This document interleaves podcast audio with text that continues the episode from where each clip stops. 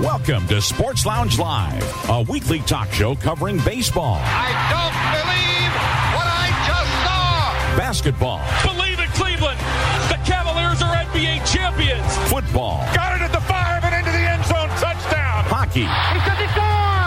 NASCAR. Green flag waves again at the World Center of Racing. Plus the latest sports news, both pro and college. Hear past talk shows on your phone by calling 773-572-3006 or as a podcast on your iPhone, Victor Stream or computer, or on your smart speaker. Visit legendoldies.com for links to automatically connect via your computer or iPhone.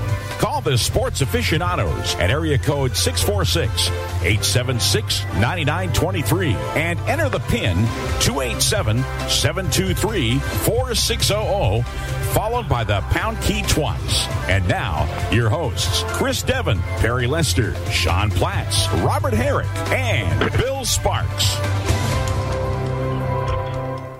Well, sorry for the delay in getting this started, but you can blame it on the user that switched from Indiana to Florida that thought everything was the same as in Florida. But I had to make a little slight adjustment and it all works now. And so very sorry, Chris. It was all the rain we had in Texas that caused the delay in Indiana. Yeah. That's right. Yeah, well, it's, you know, it's, it's sort of like those pipelines that uh, mess up, you know, and all Yeah. that other stuff. So anyway, yeah, you know, there was a lot of actually. I guess I heard when the, they had that freeze in Texas, there were a lot of people because there were a lot of servers in Texas, a lot of internet problems around the country because of that, you know, because the power was out in Texas. But anyway, today is uh, May 25th, and it's show number 145 for Sports Lounge Live. Rick Swan is with us too. We hadn't. He isn't. See, every time we get the, the promo ready, then somebody new comes in with the promo isn't Yeah. right. Yeah. But uh, you know that's that's the way it goes. But anyway, so uh, we we have an interesting show. I hope tonight the playoffs are well underway now with uh, basketball and hockey, and we'll be talking about them. We certainly had an interesting PGA tournament. So what we're going to do. For our agenda tonight is we're going to, of course, give you the list of deaths right off the top. Then we'll go around through the panel, see what's going on, what people want to talk about from their various perspectives. Then we'll do the PGA, and I know Sean's going to talk about the uh, race in uh, Texas and Austin, his home city, uh, for his part of his panel thing. We'll do the PGA. We'll do baseball. We'll do um, the uh, I think we're going to say the NBA, the NFL, NHL, and boxing. I think, and some oh, and some Bunch college stuff, and then some boxing. Yeah, Yeah. a bunch of boxing, and then some college stuff. So anyway, so I will start with the list of death, and then we'll go through the panel uh, and have to do the roll call here. Uh, we talked about him last week. Uh, this week, we uh, I think the last two weeks we've had deaths that we knew about and didn't have the information. We don't this week, so that's good. Unless we get one during the show. Rennie Stennett, 72 years old, second baseman for the Pirates and San Francisco Giants. Uh, Gilles Lupien, 67 years old, the defenseman for Montreal and Pittsburgh and Hartford. And if you, when they highlight the person's penalty minutes, you know what kind of a player he was. You know, That's basically right. he got out there and fought. That was his deal. Uh, Lee Evans, a gold medalist, medalist in '68, won two gold medals in Mexico City. He was 74 years old. He was a 400 meters guy, and uh, you know, friends with uh, John Carlos and Tommie Smith, and the, and teammates on the San Jose uh, tra- State uh, track team. Joe Beckwith, 66 years old, Dodgers and Kansas City relief pitcher, and John uh, Powless, a basketball coach and tennis coach at Wisconsin, among other things. He was 88 years old. So there you go. So those are the uh, those are the deaths this week that we'll be getting to at the end of the show. So as far as my panel thing, uh, this was something that I heard about. Um, the Red Sox game wasn't too exciting the other day. Uh, on Sunday. They lost six to two. So Joe Castiglione and and uh, Will Will Will McDonough. I'm all right. Sean McDonough's going on with them, by the way, tonight. I was thinking about Sean McDonough, and he's going to be on tonight with uh, uh, Joe Castiglione and Lou Merloni. But uh, uh, Will Fleming and, and Joe were talking about payrolls in baseball. And this has been something that's never brought up. I bring it up from time to time, but we have no salary floor in baseball. The Dodgers, their payroll is $256 million. And guess who the, the, the uh, least payroll is? Not the, it's not the Pirates, it's the Indians for 50 million. Five times less than the Dodgers' payroll. Actually, And- Chris, uh, I can update the Dodgers total with the new players they've added. It's now two hundred and sixty-six million. Okay, so there you go. It's getting Yeah. getting worse as we speak. But the point is, you know, we know that in the salary cap leagues, and I know the players aren't going to agree to a salary cap, but we know that the the, the you know there's always just some room. They say, oh, yeah, somebody could make this move during the season because they're still under the cap. That means that they're within, you know, probably 10% of each other at the mo- at least, you know, and as they go through a season. Here you've got teams with one fifth, and the Indians are doing well. They're, you know, they're right in the race. So, you know, um, the, the Tampa Bay is like the third or fourth from the bottom, of course, and it's just and I, ridiculous. And I would have thought they'd have been right down there. Yeah, yeah, and of course the A's are doing well too, and I'm sure their payroll is pretty their low. Their payroll's a little higher. They said I think 72 million, something like that. Okay. I, you know, he didn't go through the whole thing, but he was just uh, uh, picking out highlights. Red Sox are seventh in payroll, but the point is, you can't have a league that's run like that. You've got to have a salary floor, even if the the the, the owners need to accept a salary floor, and they won't give their you know what they do in these other leagues to provide what the cap is is they'll say, okay, we're going to give the players 53 percent, 55 percent of the gross revenue, but these wonderful player, these wonderful owners, because the antitrust thing, don't have to disclose their uh, their revenue, or they won't, or they use that as an excuse to not disclose it. This is why we're going to have a strike because of baseball. Just that archaic. These other leagues work just fine without the uh, antitrust thing, you know, and uh, baseball needs it and needs to get rid of it or disclose their revenue and make maybe not a salary cap, but at least a salary floor. This is not ridiculous. To get, not to get political here, but do you think we'll finally see the day where Congress is going to say enough is enough and take that exemption away? No, we'll see seven congressmen get up and say they're going to do it uh, next week, and nothing will happen because it's Congress. Right. So you know, Congress doesn't do anything. So that's my. Yeah, neither par- mm-hmm. neither party has wanted to touch that. No, for whatever reason. And, they, and they've both and and to be fair, they've both threatened it from time to time. They have. They, they have. have. That's part of the reason they got a team in Washington. Part of it is to keep keep them off their backs. You know. yes. So that that that yeah. happens too. Right. So you know that's that's my thing, and I bring it up every once in a while. It's ridiculous. You can't do that. That's that's a ridiculous. If you can't pay, if you can't, you know, don't have enough money to be in the sport, get out of the sport. Sell the team. Right. You know. Okay. Rick Swan is here. What do you got to say, Rick? Hi, everyone. Um, well, we, last couple of weeks here in the Boston area, we have had some great weather, and I've used most of that time moving six yards of topsoil from my driveway to my backyard to level it off and try to plant new grass. So I'm pretty much exhausted. Although I have stayed up to to watch all the overtime hockey, it's been great, but it's, but it's been rough. Farmer Um, Rick. Yeah. Yeah. yeah. Um, so with that, I'll t- turn it over with a late happy birthday to Perry. Right. Thanks, Rick. But you know what? I even watch. You you ought to be impressed, Rick. I even watch overtime hockey at this time of the year. So We'll you know get you, Perry.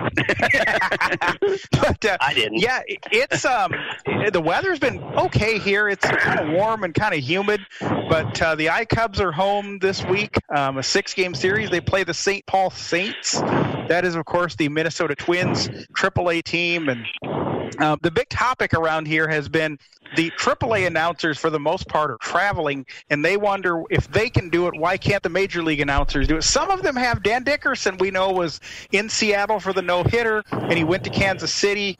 Um, but uh, their topic has has been for the last, you know, why can we do it, and why can the major league guys not? Because and some of the major league announcers, you can tell they're getting really tired of the monitors. But uh, Yes. nonetheless, that uh, I don't know that I see that ending anytime soon. But uh, some want to some want to do it, and some are okay with with the way that it is. Well, you may see split crews. You may see some travel and others Right. not. You know. Who You knows? may, and and of course, when Dan Dickerson travels, he he does the game by himself. So Yeah. So Jim Price doesn't want to do it. He's older, Yeah, of course. he- than Dan. and, and he is he's old, He's Yeah. the American League version of Vince Scully when he's by himself.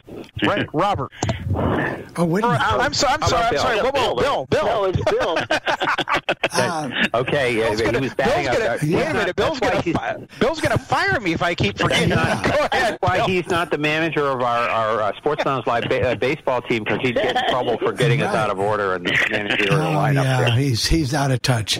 Um, let me see. Uh, probably your major league issue.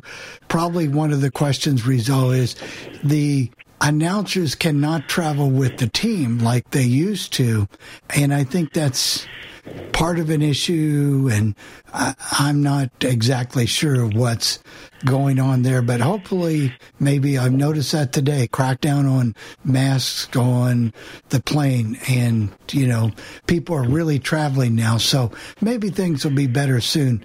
Well, get back to some baseball here. I see my Reds are going to put in a new starter. I'm not sure what's going on there, but they probably need uh, Perry needs to talk about some of their roster moves because they need to make some serious roster moves. But at least all. they're not. At least at this point, Bill, they're not the Cubs, the Mets, and the Dodgers. Those seem to be the walking wounded teams. And the other issue is the Pacers can't decide whether not to fire their coach the president comes out and says, well, he does a lot of micromanaging. I'm going to have to think about this over the next two days, whether he'll really be back.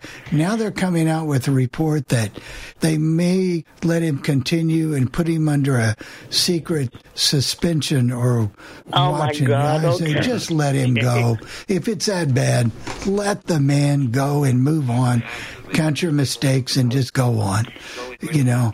But who knows? But I am back and we are doing this from Indianapolis and I'm hitting the right buttons now.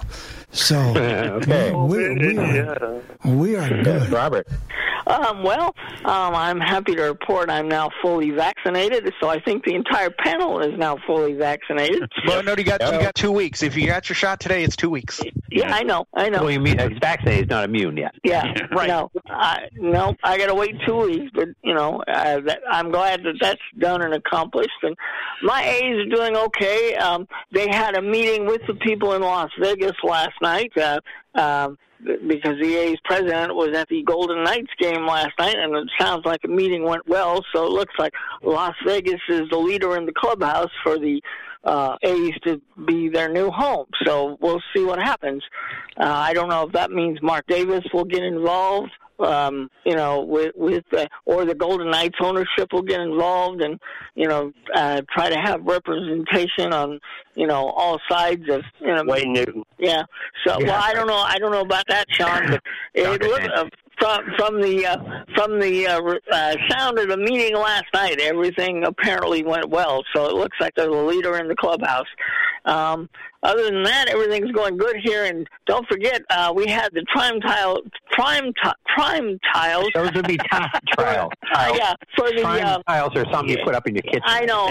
Yeah. um, for the uh, Indianapolis 500, and Scott Dixon won the pole, so uh, that's something for Indianapolis uh, 500 fans to look forward Yep, to. next week we can talk And about remember, it's Yeah. NBC that now. Remember, it's not. Yeah. It moved as of what last year. to NBC. Last year, yep. Mm-hmm. that. Actually, so, it didn't Sean, happen last year, right? Did it at Yeah, all? it, it happened Yeah, in it did. August. oh, did they? Oh, that's It right. did They did have it in August. Okay. Yeah. So, They had it Sean, on this, but NBC has it now. So all right, well, we'll turn it Hold on, hold on, just a second, Sean. Isn't there a station, Bill, in Indianapolis who does like all Indy 500 programming this weekend up until the race? Yeah, WIBC sports- and the fan. WIBC, and I know what they used to do, and they tend to do it on the Saturday morning before the race. They play uh, Indy the 500 in an hour, and they'll play some of the old races from the 50s and 60s Yeah, and 70s. they'll do they'll do that all cool. weekend. The Yeah, 60, uh, they do it in 60 minutes. They like speed it up and yeah, Yeah. yeah. Yeah. and they do all that. But They'll be on But, all yeah, weekend. they- 93.5 and yeah. 107.5, The Fan. Yes. Mm-hmm. And WIBC. Yep. I think okay. it's on both stations, if I remember. WIBC and the fans simulcast it from Right. what I remember in the past. Okay. When I've checked it. But So, Sean, all go right, ahead. well, a couple things. First of all, racing. uh, we are we are drying out here in Texas. We've had a lot of rain, had a lot of rain drying out. Uh, so we'll see if we're done with the rain. But WWE, for those of you that are pro wrestling fans, I know it's not sports, but it's scripted. It's sports entertainment. You know, it's scripted. Sport. They're announcing a twenty. They're actually going to start touring twenty five cities in July. So uh, that's something those of you y'all can go see. That's another sign of things coming back. Uh, Austin City Limits Music Festival, big festival in October, and that's their lineup. They sold out in an hour the three day passes, and they sold out the single day passes in 20 minutes today. So yeah, on for each day. So that's thing. And we had we had the Texas Grand Prix NASCAR events at the Circuit of the Americas here in Austin, which is a Formula One track. So it's a 3.41 mile road course. So it's not just all lefts. It's lefts, rights. It, it's Wow. designed for Formula One. But they ran So it straightaways. they- yeah, cool. yeah, they liked it, even though they had to end the race itself because of rain and because of lightning. Because what we were doing Sunday, we were getting these. It would pour for like 20 minutes, and then it would stop, and then it would just come like huge downpours, and then it just, you know, they had to end it. Chase Elliott won. It was a good crowd. There were traffic jams. People were having to park over at the high school nearby and shuttle over. That's how. And NASCAR. At first, a lot of people complained about all these road courses. but they were really happy. And you know, NASCAR is one that benefited a lot from the pandemic, and that carried over to this year because they were pretty much the first one that came back. Them, UFC, and then the PGA, but they got the high ratings, and even when the other sports came back, NASCAR was still doing well, and it has transferred over to this year where they've been some of the highest rated events on television for the weekend, highest rated sporting events, beating some NBA. I mean, they two years ago NASCAR was like, okay, what's going? We're losing interest, and now it's like the pandemic. Well, part of it is the lineup's a little different this year because NASCAR was, you know, they haven't had to start facing playoff uh, basketball and stuff until now. So of course the lineup is well, a little different. So yeah, to compare also, the same races, it would come out differently, you know, because well, yeah, but I mean, uh, and they've had some different. They've tried some different stuff. You know, they they couldn't run Fontana because of California Yeah. rules at the time. So they said, okay, we're gonna we'll do another road race at Daytona. That so they one thing it did, they saw, hey, we can adapt and see. They adapt in a common sense way. Maybe people like Rob Manfred and people like that ought to take a look. Like, how do we adapt with common sense to help our help our league and get interest? Not, oh, we're going to try this. We're going to try that. You know, Rob Manfred, even Adam Silver, a little bit, Gary Bettman, some of those guys. Well, how do we per- adapt? As a person, Sean, that follows NASCAR and watches it on a regular basis, what I would be concerned with with the TV ratings, Fox does a much better job of covering NASCAR than NBC ever does. And, Uh, and they know, and they know they drop off. They know they drop off when football season starts. But I mean, the like you said, I mean, they had different things. The only the weekends that they didn't that they didn't win were during March Madness, during the Masters, during the PGA Championship and weekend and Kentucky Derby. But other weekends now, playoffs, like I said, it depends on what game is going head to head against NASCAR. But anyway, let me get to some other. Let me get tell y'all how you can call in because I know we've rambled way too much. you can check us out. You can leave a message anytime throughout the week. Sports at allthingsradio.net or 773-572-7715. Or you can dial in, talk anytime throughout the show, including our poll question. And it's inspired by our first topic, the PGA Championship. I had something planned totally different, but Phil helped change it. We're going to talk about some of your favorite moments of someone maybe quote unquote past their prime that just stepped up and did something. You know, you can dial in later in the show, download the Zoom app, or dial six four six eight seven six ninety nine twenty three. Enter code two eight seven seven two three. 4600 hits pound key and then hits pound key again. Star 9 raise your hand and come on in and just we were ready to talk. Now, speaking of the PGA Championship, let's get on into that. What a Okay. what a Well, great it was uh, down at uh, Kiawah Island in in uh, South Carolina, and Phil Mickelson won it, and he's uh, the sixth. It was his sixth major. He won by two strokes over Brooks Koepka and uh, Yeah. Louis Oost- Oosterhazen, I think Louis it is. PlayStation. Yeah, Louis and- Louis, Louis Oosthuizen. yeah, Louis. Yeah, that's right. Hadn't won in two years actually, and he was uh, uh, and he's was marked ranked going into this week 115th in the world. So this was you know came out of the blue, and and, And uh, he well, he's Phil's been Phil's been in some contention on some tournaments. Remember in the Masters he was in, and he was playing. I mean, he was do- he's playing some of his best golf at 50. But the last time he won a, a major was 2013. The last time he won the PGA Championship was 2005. right. So I mean, you know, and in 2013 they thought, hey, it's amazing. This guy's 42. Like I said, uh, Boros somebody, uh, Boros. Julius Boros. Yeah. Yeah, he won it at 48. He previously was the oldest. Uh, Yeah. Jack Nicklaus. Jack Nicklaus. I always do that. Jack. Nic- I knew I was about to start saying Nicholson, but Jack Nicklaus was the third oldest. But now, 50 years, 11 months, and I think his birthday might be either this week or next week. I think it's June uh, 13th, right before before the Open Yeah. starts. It it Yeah. Okay, it's right And, before. But And remember, the U.S. Open is the only tournament he's never won. Right. yeah, he's, the never 10th won the player. U.S. Open. He's the tenth player to win in three different decades now. Now Yep. he's won this tournament, and let's see, uh, let me see. He won uh, in '91, and uh, Mickelson. Uh, he was at 600, 282, and 50 years and 11 months he was. Jack Nicklaus was 46 and two months in when he won the Masters in '86. Old Tom Morris, as opposed to young Tom Morris, I assume, was 46 and three months when he won the British Open in 1867. We all remember that great tournament. Yeah. And then uh, let's see, uh, Julius Boros uh, was 48 and four months in 68 when he won the PGA. And uh, let's see, hasn't won the Open yet, as you said, Sean. And he's won uh, 45 uh, tournaments, and he's the eighth uh, in tournament wins all time. and uh, he won the and for his uh, he won the Masters in 04 and 06 and 10. He won the British in 13, the PGA in 05, and now in 21. So those are his six uh, majors. So yeah, pretty amazing. And, you know that I mean that's an accomplishment. I mean he's like I said it. You know, golf is since Tiger kind of dropped off. You know, golf hasn't had that person to latch onto. And Phil, you could tell he was having a good time. The fans were. That was good to see. They had fans there, and they were. I mean, they were crowded. Brooks Koepka couldn't even hardly make his shot. It was to that point, and they were they were crowded around Phil. Everybody was wanting to see it, and I mean, just the whole excitement and you know his excitement. Even you know, I mean, even the other players. I think Phil at fifty is probably the marketable guy now for for golf. Will he do it? He's going to play the Colonial this week, and then he's going to take uh, a couple weeks off, and then he will come back and play the U.S. Open on Father's Day weekend. Which well, and, uh, and remember, he also is a member of the Champions Tour now, so he also does those events.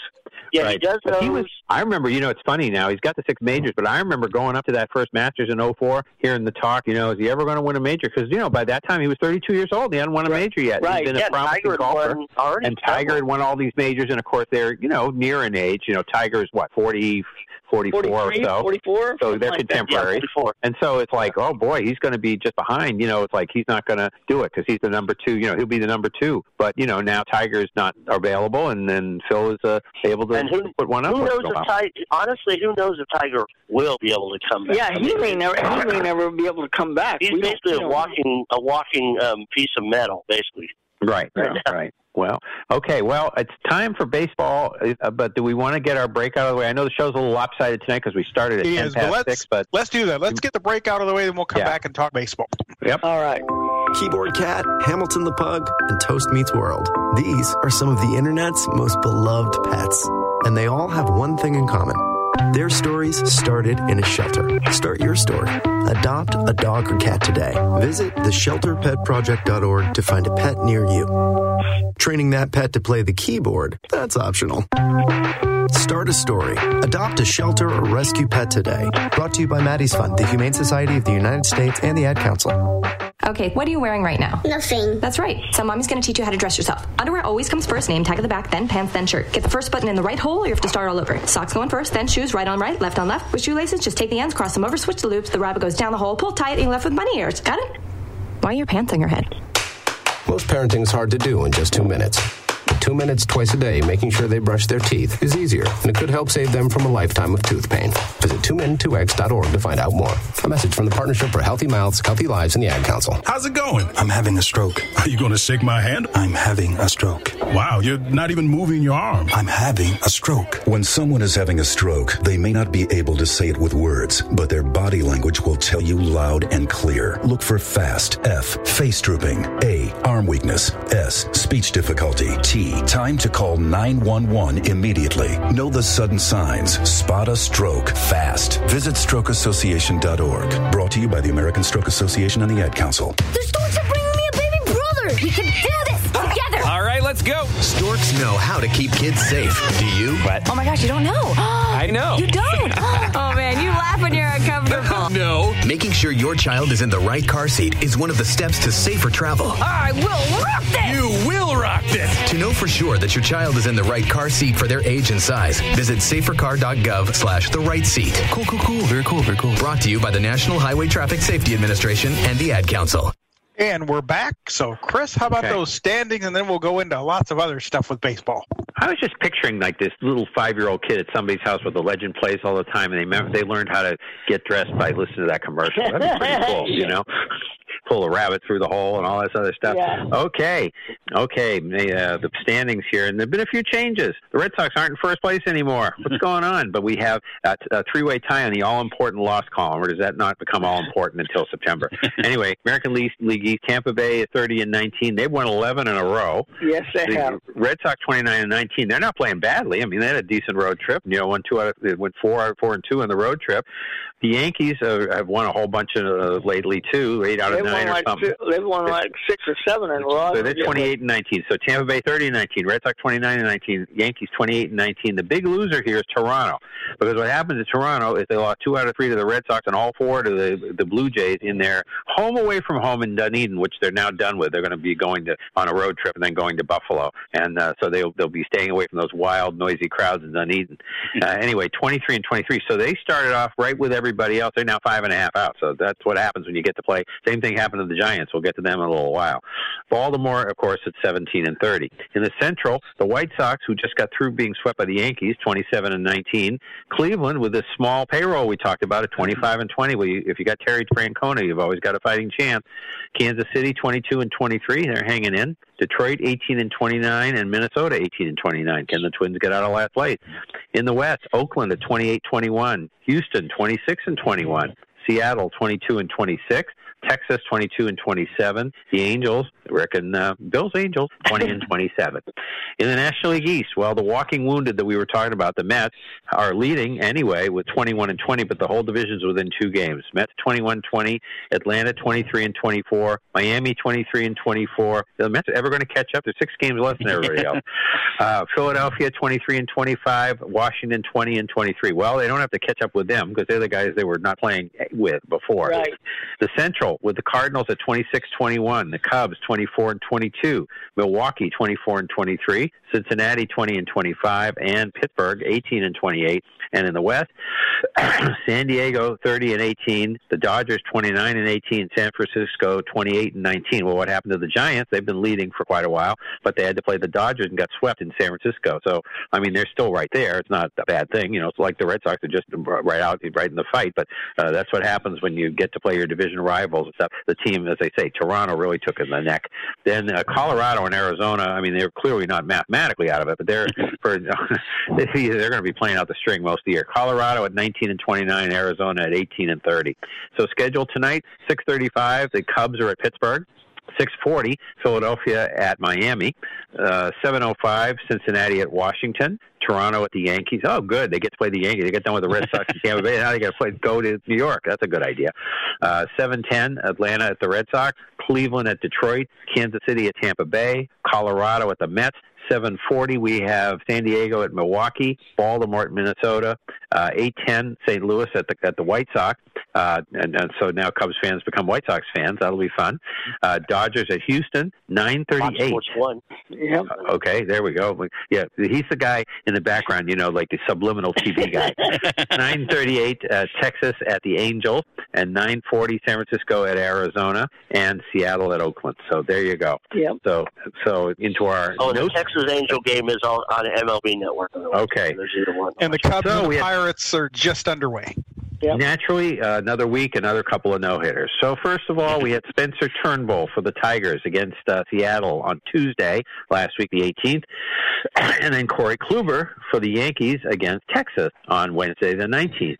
And uh, six no hitters this year, most this early ever, and the first time in uh, three teams no hit twice. So that takes care of all six no hitters, doesn't it? The only teams that have been no hitter: Texas, Cleveland, and Seattle. About- Right. That means all the no hitters have been. Well, I'm not saying there weren't. There was no interleague. There could have been, but anyway, all American League teams no hit. First back to back no hitters since uh, uh, in 1969 on May uh, 30th, uh, April 30th. Jim Maloney of the Reds. We talk about him. Seems like every week that something comes up about Jim Maloney or something. he, anyway, he was a great pitcher for the Reds for quite a long time. They never got a lot of credit because he well, he made All Star teams, but he was in a smaller market. But he was a good pitcher. Jim Maloney on the 30th of April, and Don Wilson, not the announcer for Jack Benny, but the pitcher for Houston, did it on May 1st of '69. So there you go.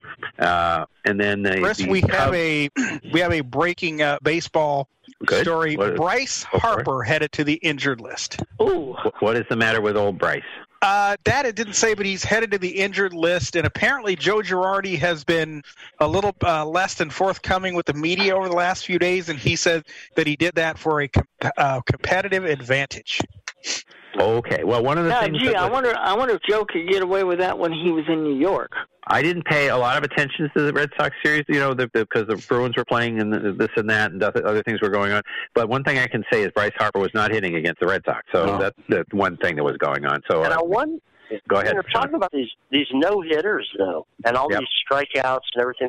Red, there was an article I think it was in the Athletic or so, but where Reggie Jackson and Nolan Ryan came out and ripped Major League Baseball and said it was not really fans of what's going on today because everybody's hitting 230 but you know but they're trying to you know they're trying to go get a home run or they strike out. They're, they're like the art of someone hitting 315 and getting a walk is going away. And you know they were both like it's almost unwatchable because they're doing these oh you got to have strikeouts. And i think they even talked about in an article i think it was somebody with the indians who talked about how a pitcher yelled at him i think it was with the indians.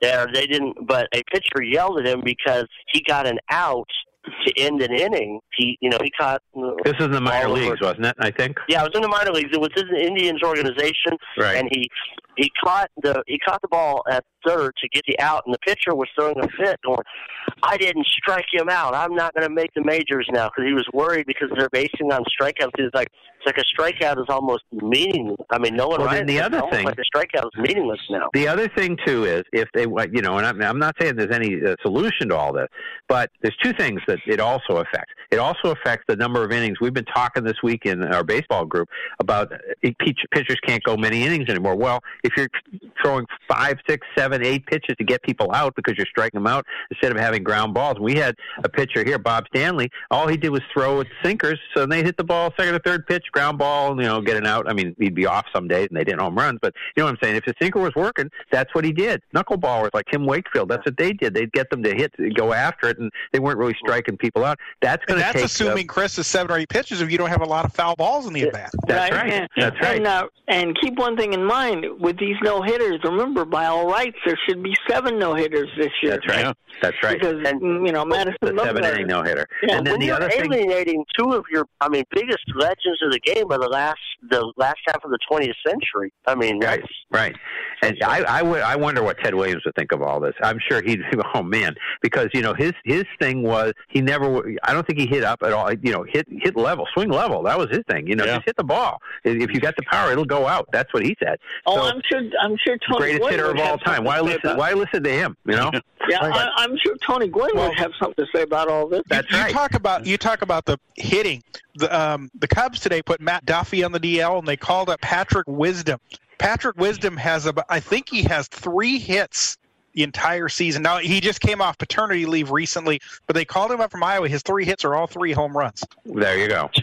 so the Cubs earlier in the week released uh, Tony Wolters and called up uh, P.J. Higgins, to catch and play. I guess because of other injuries, right? They wanted to play a couple of Right, places and too. Higgins will Higgins can play first. He can play third. He can catch. So that gives them a little more ability than Tony Wolters had.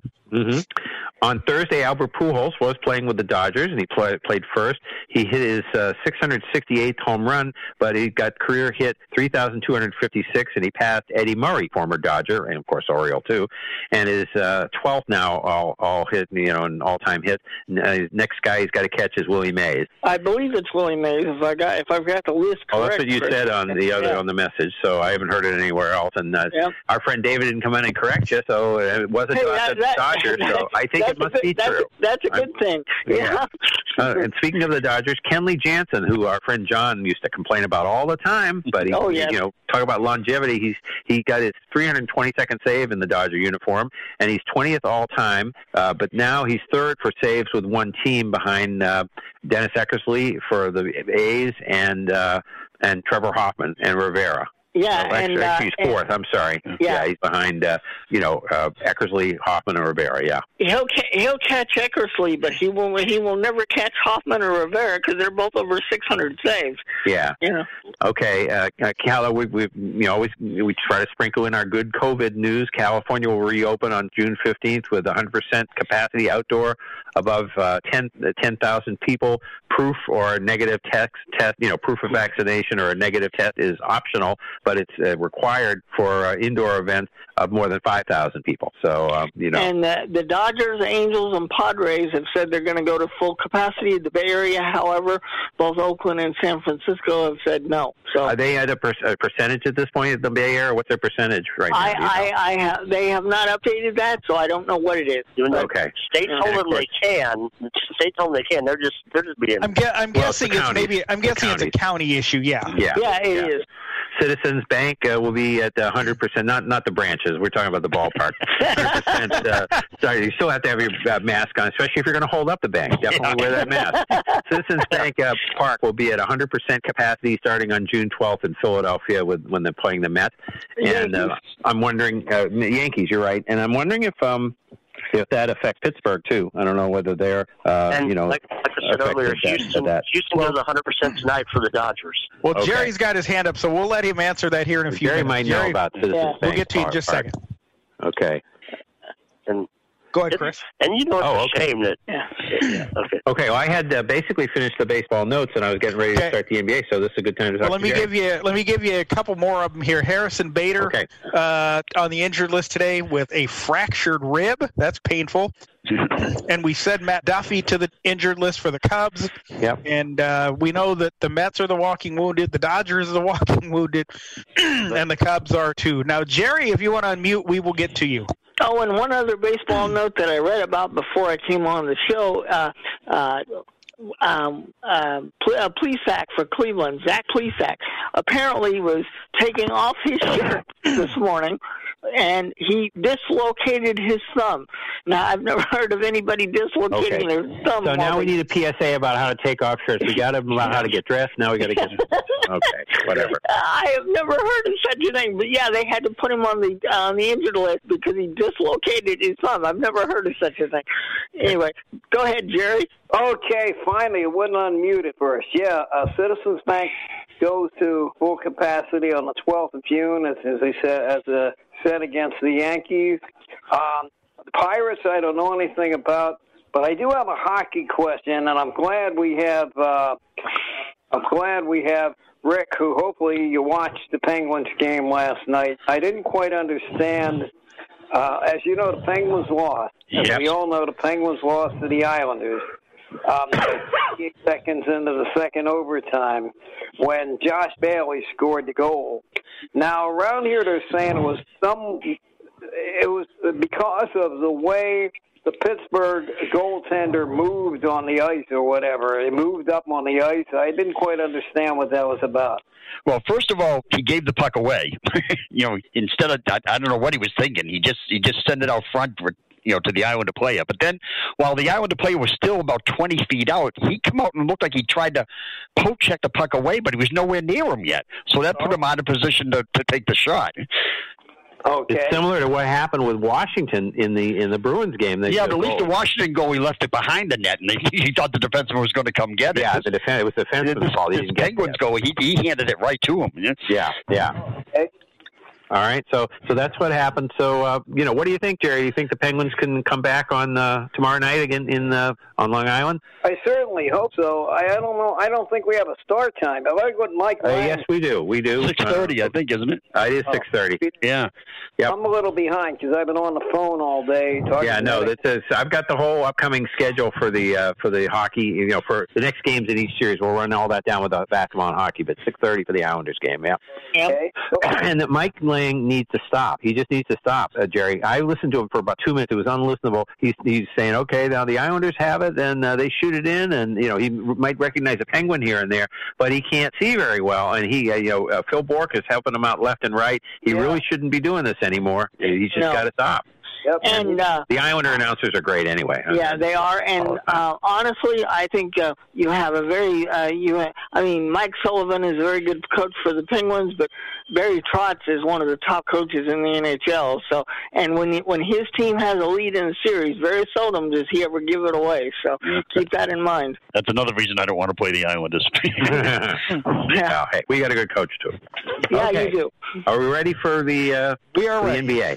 All right. Well, let's pick up up where we were last week, and we'll, we'll just uh, we're not going to do scores, but we'll do the uh, who beat who in the play-in games and get us and where the series are, and then give you the schedule for Tuesday, Wednesday, and Thursday, so you get a uh, game uh, upcoming game in each series. So the play-in, we had the Celtics beat Washington on Tuesday night, so that gave them the seventh seed in the East. Indiana beat Charlotte. That eliminated Charlotte and meant that Indiana went to Washington on Thursday night when Washington blew Indiana out. That's why they're talking about maybe firing the coach and all that other stuff. So Washington got the eighth seed and the Reds and the Celtics got the seventh seed. So that meant Boston was going to play uh, uh, Brooklyn and uh, Washington was going to play Philadelphia. In the West, the Lakers beat Golden State in a really good game, probably the Yes, best playing game there was. And so they beat the Warriors. So that meant that the War and Memphis beat San Antonio, knocking the Spurs out. So then, and we've got a note on that later on when we get to our note section. So then that meant that the Warriors in Memphis played, and surprisingly, Memphis beat Golden State. So that was the only upset in the play-in games, actually. Yeah. Uh, you know, where where the road team won, I think. So Memphis then was going to be number eight, playing Utah, and uh, go and the Lakers were going to be number seven against Phoenix. And strangely enough, because people just bet with uh, names and don't know anything about what's going on. Even though Phoenix finished nine, I looked it up, nine games ahead of the Lakers. The Lakers were favored going into the series. Yeah, that, that makes no And sense. Phoenix won game one, so yeah. well, the Lake, Lakers are actually favored to win the championship. Yeah. Well, this is ridiculous. I, that's, I don't think that's going to happen. You know, it's not that they can't. It's not. We've seen teams win all road series. The Celtics did it in '69. It can be done. That's not the point. The point is, you know, we, we've got guys coming out. Anthony Davis and and um, and um, uh, LeBron. LeBron are coming off injuries here. LeBron, 36 years old. I mean, maybe this will be in our, uh, you know, when we do it a year from now, the great accomplishments of older Americans or something. but you know, this I just don't get it. You know, it's all Lakers all the time. This is what they talk about, and when the Lakers are good, that's what you get. So I just think it's, uh, I think it's ridiculous. I think Phoenix is a better team, and not that I could name you more than like two Suns. it's not that I know who they are. I just know that they started playing really well in the bubble last year and carried it right over on into this year, and they've got a real thing going there. They they So- have a they have a very good unknown coach that has done very well. They have a lot of younger We're not going to want to let him make him be known by mentioning his name, are we? uh, Mon- Monty Williams. Secret. There we but, go. Uh, but but um, uh, no, they have a lot of younger players. I mean, yeah, everybody knows. Disciple. Yeah, uh, yeah, and uh, everybody knows Chris Paul. Everybody knows Devin Booker. But beyond that, a lot of people don't know who a lot of these Suns are. No, I'm they're going to good. be interested. I didn't get to hear much of that game on Wednesday. Uh, didn't really hear any of it on Sunday because I was doing Right. stuff. But I, I really uh, am looking forward to get, getting interested in these Suns. Okay, so you know, so we'll give you a rundown of what's gone on in these series so far that we got. So number one seed Philadelphia is leading Washington one game to none. Atlanta is the number five seed. They beat the Knicks in a close game on Sunday night, so they lead that series one game to none. I think that could go the distance. So It should. They're Yeah. very e- evenly matched. Uh, Brooklyn beat the Celtics in the, the, the first game, and uh, they didn't even play that well, and they beat them by 11 points. So that's going to be maybe the Celtics get a win, but that's about it. Yep. So Brooklyn's ahead of the Celtics one game to none, and Milwaukee is ahead of Miami two to nothing. Now this is the one I thought was going to be the upset, but Milwaukee, you know, won the game, you know, in overtime, and they lost a lot of close. You know, those games last year they lost in five games, but there were a lot of close games. I heard a lot of that series because, of course, it was the other semifinal with the Celtics and Toronto, so I was certainly paying a lot of And attention. remember, Milwaukee, Milwaukee did a lot of extras. You know, they did. They picked up a bunch to put some people around Giannis for this year. Yeah. Right. To help. So I think and that is happening. But you, like you said, even at 2-0, you can't count Miami. Oh no! And Oh no! supposed No, and they're going home You now. know. Now the other thing too is uh, I listened to some of the game on Saturday, and it's still a good idea to hack a Giannis because Giannis cannot shoot, shoot free Uh, yeah, no, he No. he's the uh, modern day version of Hack a Shack. Yeah, that's you know. right. So anyway, so the Bucks are leading two nothing, and uh, in the West, uh, Memphis beat Utah in the first game, so they're they're ahead one game to none. Well, that, that was that, that, was surpri- that was surprising because Utah found out just before Game One started, Donovan uh, Mitchell, their number one player, was unavailable, and nobody has any idea what the injury is. So uh, I'd, I'm going to be interested to see, um, you know, if it's a long term thing or whether he just had Mm-hmm. to miss the game. Because if he would have played, uh, Utah definitely would have won this game. That, that's how much of a difference he makes. Okay. meanwhile, Doc Rivers is chuckling a bit. Dallas beat uh, the Clippers, so now Dallas leads the Clippers one game to none. I don't know what happened in that game either. I mean, the West has been wild. I don't know what's well, going on. and, and as far as the Clippers, uh, they, I'm sorry to say this, but they can never get it done in the playoffs. Every, No, everybody, every, everybody puts ho- high hopes every year. Oh, this is going to be the Clippers' year. Uh, the Clippers just, when it comes to prime time, playoff time, no matter who the coach is, who the players are, they just can't get it done. Well, you know, again, you got the Doc Rivers set set up pretty good in uh, Philadelphia. Meanwhile, Yeah. then you then you got that. So that's one nothing Dallas, and then Phoenix and the Lakers. Of course, we already talked about that. That the Lakers uh, beat Phoenix, and I wasn't listening Phoenix to the game, but I the checked the uh, Phoenix yeah, beat Phoenix the beat the Lakers. Lakers, and I, I was checking the scores, and it was pretty much a nine point, seven point game all the way through. They just got ahead and stayed there. That was basically how that game went. Yep. And Denver and Portland are tied one game apiece. The one series that's had two. Uh, now in the West. that, that that is going to be a you know, long long term series as well. So uh, You got two of the marquee players. You got Nikola Jokic, Damian Lillard. I mean, that's going to be a battle. Yep. Mhm. So the schedule for tonight at 7:30, we have the Celtics at Brooklyn for Game Two. 10 o'clock, the Lakers at Phoenix for Game Two, and 10:30, uh, Dallas at the Clippers for Game Two. And we, for the life of us, cannot figure out why you didn't move one of the games differently and, and not have the Lakers and Clippers playing at the same time. Because even if you you figure, okay, the Lakers are a more popular team, and but they like to watch each other, and you know they're they're rivals against each other. Laker fans don't like Clipper fans to win, you know, the Clippers to win, and vice versa. So why split the markets? Pretty silly, I think. Yeah. But you know, strange things are happening. You know, you know, last year it didn't happen last year because of the COVID. Uh, teams, got- uh, games got moved around in the NFL, but the original schedule had the Giants and Jets with the same bye week. Yeah, that's silly. That Yeah. doesn't make sense. But I think some, like I said, I think it's a lack of respect for the Clippers in LA. You know, the Lakers, the Lakers can be worse than the Clippers, but they're always that the Golden Boys. Well, I, I do think people in LA would probably like to see the Clippers. You know, they're an LA team, and and yeah, they lost. Yay, us Laker fans were still cool. We could laugh at our friends who are Clipper fans. You know, those are Yeah. a few. On Wednesday, the games are seven o'clock. Washington and Philadelphia. That'll be game two. Well, and I, I'm sorry. Seven. Yeah, let's finish these. Seven thirty. We had Atlanta at the Knicks, and that is also game two. Now, of course, the Hawks leading one nothing. Ten o'clock tomorrow night, Wednesday night, Memphis at Utah, and uh, that's game two with uh, Utah trailing one nothing. And Thursday, seven thirty, we have Milwaukee at Miami. That's game three. And at ten thirty, we have Denver at Portland, and that is game three. What were you going to say, Sean?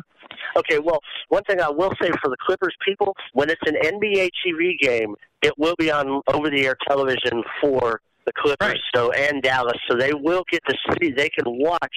They can watch both games in LA because oh yeah, not no, I'm on not NBA. They will not get it on NBA TV. And you know, we've been talking about teams that are, you know, to maybe have two teams in the playoffs and uh, what. Denver is the we, we don't think about Denver very much. We got uh, the Av- and we'll talk about hockey later, but we got the Avalanche have moved on, and uh, the Nuggets are right in the middle. They may be the team, uh, you know, the city to watch for championships this year. We'll have to see. Well, you know? and uh, one one thing I want to bring up here that I brought up in other places, uh, they put out the list for all the awards, and for the MVP, they've uh, the NBA has nominated uh, Joel Embiid, uh, Jokic from Denver, and Steph Curry from the Warriors.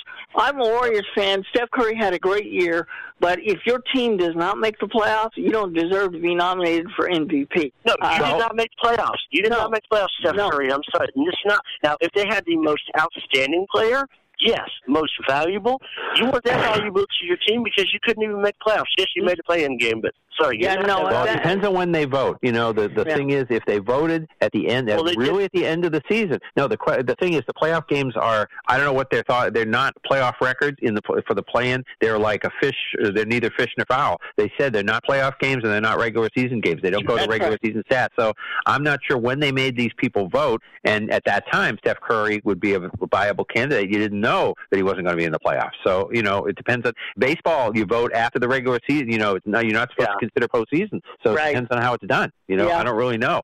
And in the NFL, I think they vote on on, on regular season. Yeah, they right. come out. no, I think it they a out regular during the season. I playoffs. under- I you know. understand, but I would almost, I would almost say we got to wait till that. If they're going to keep the play-in games, decide do we vote after the play-in games? You know. By the way, just one little interesting stat because Miss A, when you ask her questions about, sometimes she'll give you all-time playoff standings, and she had one more loss for the Bruins against Washington, and I could figure out. It dawned on me that round robin game they played last year that the Bruins lost. They must be counting that as a playoff. That, yeah, they probably are. Yeah, I think they did say those were played counted as playoff Yeah. statistics and stuff, even though nobody was eliminated. They were just the round robin games, but they Yeah. did beat the Bruins, so that must have been why. Anyway, NBA notes. We got a few. We have uh, San, San San Antonio had never missed a playoff in the in two years in a row in the NBA in at any time. I guess even as the Dallas Chaparrals or you know no, they've only missed they've only missed five playoffs: 84, 87, 89. Well, yeah, they missed 80, 84, 87, 89, 97, and last year, and then now they missed their sixth this year, so it's back to back first time. Now, is, uh, now I know you don't live in San Antonio, Sean, but is there any talk about whether Popovich is going to come back and coach next They're year? still kind of waiting. They he hasn't said either way. I have a feeling what he's going to do. He's got the Olympics coming up. Hopefully, if they're allowed to go on, you know, with all the stuff in Japan, the outbreak, and but as we stated last week, all you know, uh, Pfizer was donating vaccines for all the athletes. I have this feeling that he might look at it like, you know, I'm going to go coach the Olympics, get this gold medal, ride off into the sunset, and then we'll see if Becky Hammon gets the job, or you know. Yeah.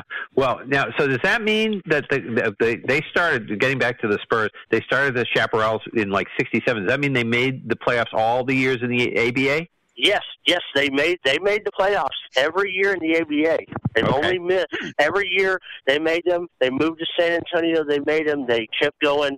So they they never missed an ABA or NBA playoffs until 1984. The and Celtics and missed- I were at the first Spurs playoff game in NBA history because we saw them. Celtics beat them. You know, they had they had that little two out of three series if you didn't win the division at, at the, that time, and the Celtics beat the Spurs uh, here, and then we saw it. And then on Friday night they beat them in San Antonio. So that because for some unknown reason Houston and San Antonio were in the East. That Yeah, I remember. Yeah, they it was throwing them in, just putting putting they could whoever wherever because in yeah I don't know why they Milwaukee and Chicago were already in the West, and they left them there, and they threw Yeah. them in the East. I don't know, but And when they did. brought Dallas in as an expansion team, they flipped everything back and Yeah, straightened it yeah. all out. But anyway, so the Celtics uh, beat the Spurs, and that's the only time they've ever played in the playoffs is those two games. So uh, Celtics are two and zero against the Spurs in the playoffs.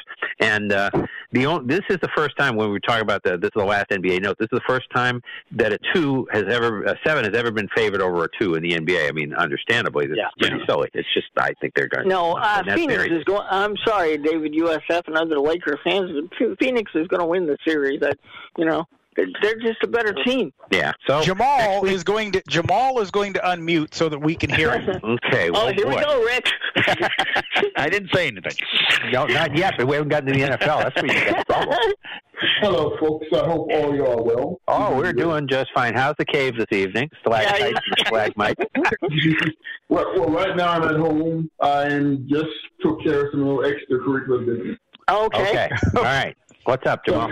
Okay, I want to talk about the NF, the NBA and baseball. First of all, about the NBA.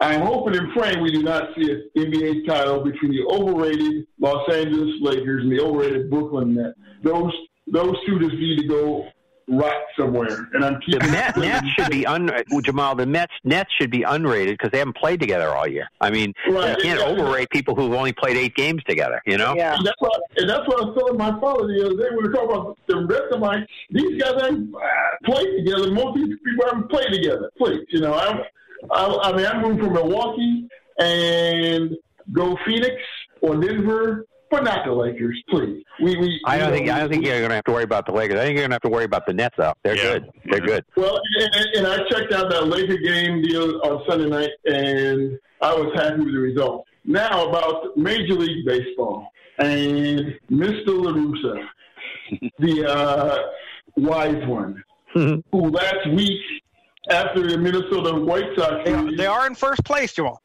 yes, they are, decided to apologize to the Twins. Why should you apologize to the Twins? The Twins were throwing at you. Well, well, well, well, what? Maybe he felt I sorry mean, for him. Oh, and Wow. he, he, Jamal, he was perfectly okay with the Twins hitting Mercedes the next day. because Yeah. Mercedes Mercedes broke that so-called unwritten rule, Which I never think heard. is- I mean, I've been following baseball for you know. uh, Hey, he beats. He's older than me, but Yeah. not by much. And I've been following. ba- I never heard of that rule. No, I never haven't. heard of anything like that. I, I mean, what, what what surprised me is he threw his player under the bus after somebody. No, I mean, I mean, I mean, if someone throws a fat one at you, you're going to take a swing. That, that's what you're supposed to do. Well, But- and uh, remember, and one, but take the swing. remember Jamal. At the time, it was a position player, and the ball was only forty-seven miles an hour. What was he supposed to do? Let it go by? You know? Exactly. Exactly. If you The, the only thing that I remember that people didn't do, which I think is Bush when they do it now, is steal bases when you're up by ten runs and stuff. I think that's stupid. I think that's Well, there's a lot of things. I mean, you're not allowed to bunt in the last couple of innings of a no hitter, and you Yeah, they say that too, and yeah, I've heard, I've heard that one. Actually, Yeah. Yeah. I don't know. You know, well nowadays the no hitters are every day. Maybe they'll let you bunt. Now. I don't know. and nobody can bunt now. So yeah, Yeah, well, that's right. So you don't have to worry about it. Yeah. the, the, the White Sox will win this division and probably make a deep playoff run in spite of LaRussa, not because of him. Uh, well, look, uh, I've always been a Tony uh, supporter, but in this case, I think he was wrong. So Jamal, when he when he was there the first time, were you a LaRussa fan? Oh, hit your button again, Jamal. I thought. Well, when when he was there the first time, I was a teenage. I was the preteen going into teenager, and I was somewhat of a. I, I remember '83. Right. '85, he had a nice season. '84 was kind of down season. '86, Sox got their bad start. Then that, then that clown who left his baseball knowledge in the hills of Tennessee, Hawk Harrelson, decided to fire him. Uh, he's from he's from Savannah, Georgia, I think. Well, whatever. He left. He left his baseball knowledge in the Port of Savannah. But that, but that guy, but that guy, you know, Yeah, the guy who's one of the most popular ball players of all time, who only played here for like three years, but he still yeah, he mentioned the Hawk. you, know- Everybody you know what? Uh, we, we we thank him every day for his mistake, Jamal. So what can I well, well. I, know. I mean, I kind of And we and we thank Charlie Finley for his mistake, and we got the Hawk. So that's I know, I know. I know. Isn't that great? Yeah. And I kind of wish that the Cubs would have signed Mr. LaRussa because they dumped their manager at the same time. I was kind of hoping the Cubs would, would just hire him, but mm-hmm. nevertheless, it didn't happen, and Okay. history is history. Well, we'll see what happens. It's going to be an interesting year in that division. I don't think we're done hearing from the Twins. I think they'll get it back together. I, I think that things will improve for the Twins. I think they'll get back into it. The only way they can the- go, Chris, is up for the Twins. Right, and and you've got and you've got Kansas City is trying to hang in there, and that's pretty uh, admirable. And and looking at Cleveland and that payroll, how is Francona doing it? But uh, you know they're still in the mix. So. Hey, Terry Terry's uh, one of the top managers in He is. baseball. He is. You- We, we- you know, we, we got one. We've got a good one now, but uh, boy, oh boy, we could have used him a couple other years. That's for sure. Okay, so we do have the NFL uh, here, and uh, not a lot on the NFL uh, scoreboard here. But Tim Tebow signed for t- uh, tight end with the Jacksonville Jaguars. This is a publicity stunt, in my No, opinion. no, no, no, No, no, it's nope. not at all. No, not at all, Robert. The problem, the, the thing see- with the thing with Tebow uh, that you have to remember and know, Robert, is not a publicity stunt. Tebow Okay. can run, and if he can catch the ball. However many touchdowns that can add up for Trevor Lawrence, I'm guessing Trevor Lawrence will take those touchdowns. Okay, all right. And you're uh, falling into this whole screaming A. Smith and all these other idiots that you like Bart Scott over here saying, "Oh, they're only doing." Let me tell you, no. And I'm not a Tebow supporter. In the past, I've said, "Okay, Tebow's done some stuff," and not Yeah. not a huge Tebow supporter. But okay, here's the thing: he's getting the league minimum nine hundred and twenty thousand, not guaranteed. It's not even guaranteed. He's not guaranteed a spot on the team. Let's Right. look at their tight ends that they've had. Luke Farrell, they draft this year, six rounder of, out of Ohio State. They had a uh, tight end from North Dakota State, one from Illinois State, and uh, what's his name from Georgia Tech, a six rounder from last year. Those are their tight ends. This is one of those going. Okay, do we want to try this now? Now, granted, should he have maybe tried this a few years ago? Yes, but he's 33. Uh, Urban Meyer's like, okay, we're going to give him a shot. He, if if this was publicity, it, they would have signed him and said, hey, he's going to be on the team. He, now the baseball, baseball, yes. Now, Oh, the whole the whole baseball thing was So he's coming in in a similar yeah. situation as he came in here as a quarterback. You know, nothing to lose. Hey, if he's a good backup, fine. We got Brady. That's fine. Right. You know, there- there's really nothing to lose for Jacksonville to give him a and try, that's and, you know? and Chris, that's exactly what Urban Meyer is banking on. Tim Tebow, yes. you could use him as a tight end. You might be able to use him out of the backfield because he. Yep. Right. I mean, say what you want about Big, it, the yep. man can run. Yes. Yeah, right. Well, uh, and he's worth a still wearing 85, by the way, his jersey. Yep. And, and and I agree with everything everybody said, but but in kind of in Robert's defense, I don't know if I caught a publicity stunt, but Tebow's merchandise is selling by far more than any player in the league right now. Oh yeah, It's crazy. Yeah. You know. Yeah, I I don't know. know. I mean, maybe maybe I'm wrong Yeah, who for wants to buy that- Brady stuff when you buy Tebow stuff? Maybe You know? maybe I'm wrong You're not the only one. Yeah. You're not the only one. Like I said, Bart Scott was over on ESPN saying it's Renee Smith was staying at uh, Cor- uh, Wilbon Kornheiser kind of said that. Uh, some Well, other, I don't other normally agree with a lot of those people. So yeah, yeah, they they've been saying it others, but like you know, like I heard on several several other people talk about it. I mean, Brady Quinn said, "No, it's not a public." No, goes, yeah, it's no more than try the. Dodgers picking up Albert Pujols. It- You know, you, you you can do these things sometimes if you have a little flexibility and you have, Right. you know, and and why not? The Dodgers are getting him for And he- almost free as far as Trust, baseball money is trust me, concerned. being uh, trust me, being an Ole Miss fan, Tim Tebow can run. I know. yeah, yeah. Yeah, and it, like I said, it's not even it's not even guaranteed. It's the Okay. league minimum for someone at that age. That Okay, Any other, now any another other NFL NFL note?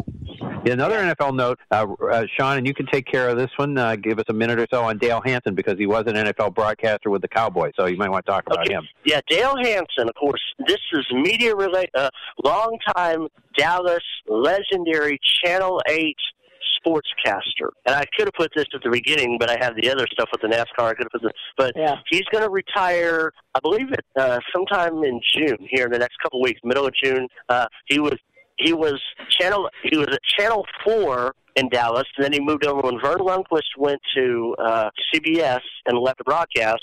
He went over to Channel 8, replaced him, and 1984 they had a deal where uh, they were rotating announcers in, but Tex Schramm loved having a TV guy on the broadcast with a radio person. So Dale Hansen, you know, but they didn't know much about him. They put him on there. He broadcast up until like 95 96. He had he had the infamous run in with Barry Switzer. So he left the Cowboys, and you know him and Jerry had a run in. Him and Jerry did not get up, so he left as the Cowboys announcer. He continued as Channel Eight sportscaster. Also did some radio at various times for ESPN 103.3. Now, the other thing you would know him from is if you watch the SMU 30 for 30, it's Dale Hansen's clips. The Channel 8 investigative team, they uh, they were the ones Dale Han- with it pulled out and blew the lid off the whole SMU thing with former Governor Bill Clements, and you know that's and so you see him all over that, and you know, like he said, doing he said doing TV sportscasts was just more like a job. He said the one thing he liked is doing. He would have these five minute commentaries on Sundays and some on the weeknights. He liked that, but he said it was just getting to be you know monotonous just doing a sportscast every night. So he'd like to move on now. Who knows? He may go do some radio or some podcasting or something like that. Who knows? Yeah, but I, I figured it would fit in the NFL because uh, the you know uh, he did work with the Cowboys. I figured it was a good spot to put it. Yeah. Anyway, so Rick, you're our NFL uh, guru. What you got?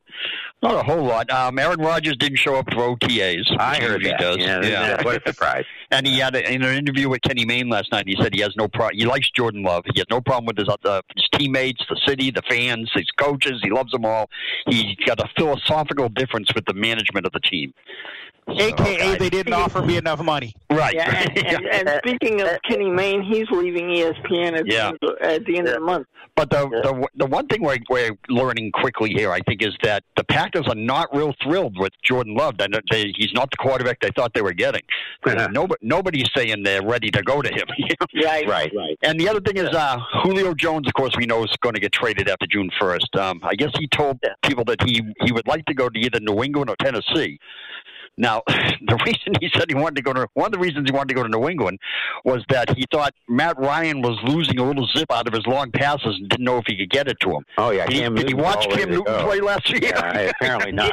Uh, well, um, Aaron Rodgers is going there. Uh, I, I know. th- I know uh, the Raiders are involved in discussions with Atlanta on Julio Jones. Well, the guys on the talk shows here today were saying he'd be nuts not to go. You know, why wouldn't he? If he has anything to say about it, he ought to say he wants to go to Tennessee because they got more going. They have and more uh, offensively. also Seattle's supposed to be involved, and uh, I think that's not a bad place to go. uh, I think it's I think it's Tennessee, Seattle, the Raiders, and I didn't hear anything about the Patriots. I don't know how. To Yeah, I've that heard. I've heard Patriots, I've heard Baltimore, and and the team. and, and Baltimore, I heard too. My my no, team I haven't really heard a whole lot about, but I, I'm making a, a wild guess here, and I think he may end up with the Chargers. Oh, well, Justin Herbert would like that. Me Yes, as, yeah. as, as a Raider fan, I would not care for that very much. you know? That's about Okay. all I've got. So any. Okay. any- anything else on the NFL before we go to hockey? Nope, I think that's it. So let's okay, go to the hockey. so here we go. All right, so we have a few series that are done, and uh, you know we can talk about them and talk about what's going on in the series that are being played, and give you a little schedule like we did in the NBA. In the East, the Bruins beat Washington four games to one. There was okay. I don't know if this has ever happened in a series, and I I don't know where you'd look this up. This would be one of those Elias Sports Bureau things to figure out. Nobody had more than a one goal lead at any time in that series until a couple of minutes into the third period of Game Four. Four, yeah. That's pretty amazing, you know. And they also had a streak where like 12 of their playoff games in a row were one goal games. Okay, I didn't know that. Which, which is pretty amazing when you consider you can get an empty net goal. Yeah.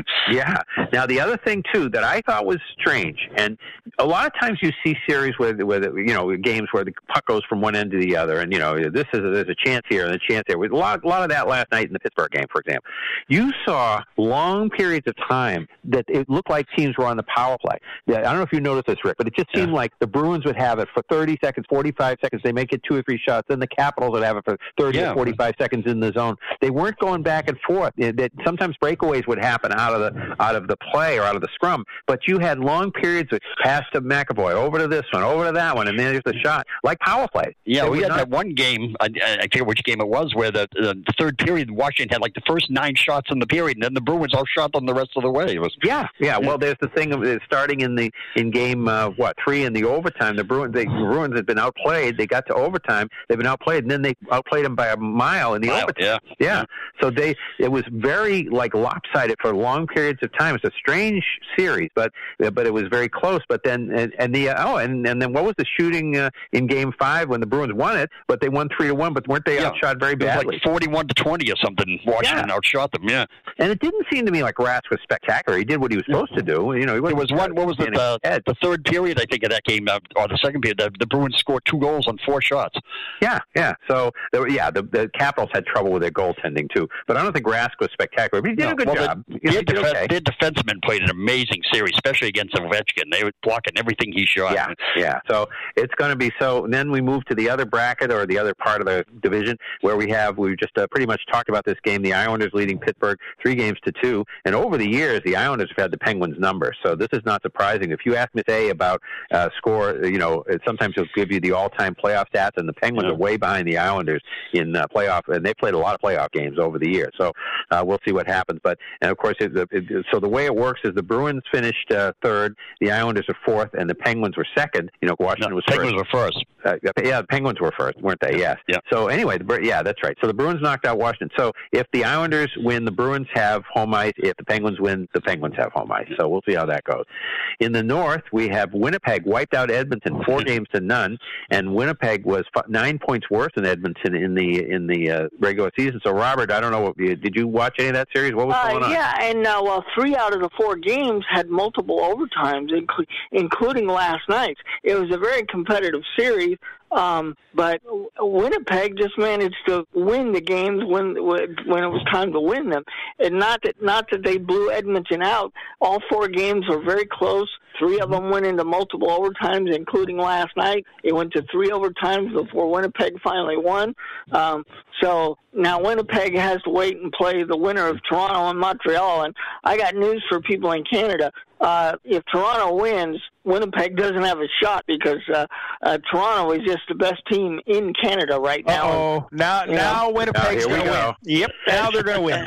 Uh, well, I, I'll Yeah. tell you. I, and, and actually, we have a Because remember, we- Buffalo was not going to win another game. Buffalo's gonna win I, I know, games. I know. Go ahead, So- Perry. Keep so, that so up. an- anyway, Yeah. uh, well, the thing is, after Thursday night, when I mean the Montreal, and remember, Montreal and Toronto is as big a rivalry as anything in sports. You know, they, Yeah, they've it- been it's, playing. like, it's like the Yankees and Red Sox. And, yeah, they've been playing hockey for you know 70, 80 years here and Yeah. stuff. And I know, I know Montreal is a big rivalry with the Bruins. Actually, Toronto does too. But Yeah. I mean, Montreal and Toronto against each other is really big. Those, those are the three rivals. You know, playing the Bruins or each other. Right, and right. the thing is, Frenchies and the English speakers, you know. Right. big. And Yeah. so francophones and anglophones is what we Right. got. so the thing is, after Thursday night's ga- game, I mean, a shorthanded goal beat them and everything else. I mean, uh, Maple Leaf fans must have been about ready to jump off whatever you jump off in the uh, uh, the CNN tower or whatever. Whatever it is. Right. You know, out there. But now things have settled down. Toronto is hit two games to one, and then in the Central Division, we have a. It's been crazy. We have all kinds of road wins. Tampa Bay is leading Florida three games to two, but Florida has the home ice advantage. But I think I forget. I haven't sat down and figured out how many road wins there have been in the series, but there's been a lot of them. That's for sure.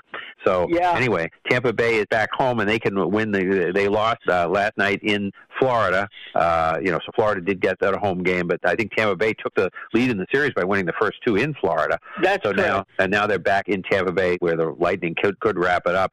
And that's the team people around here are kind of scared of. You know, down the road is Tampa Bay. That that's the you know some people were scared of Washington, but it was stupid. It was like this this weird guy. We have this uh, Christian Arcand on, on Sports Hub. He was going on about the Bruins. They won the Stanley, uh, got to the finals without playing either Tampa Bay or Washington, and he's all going on.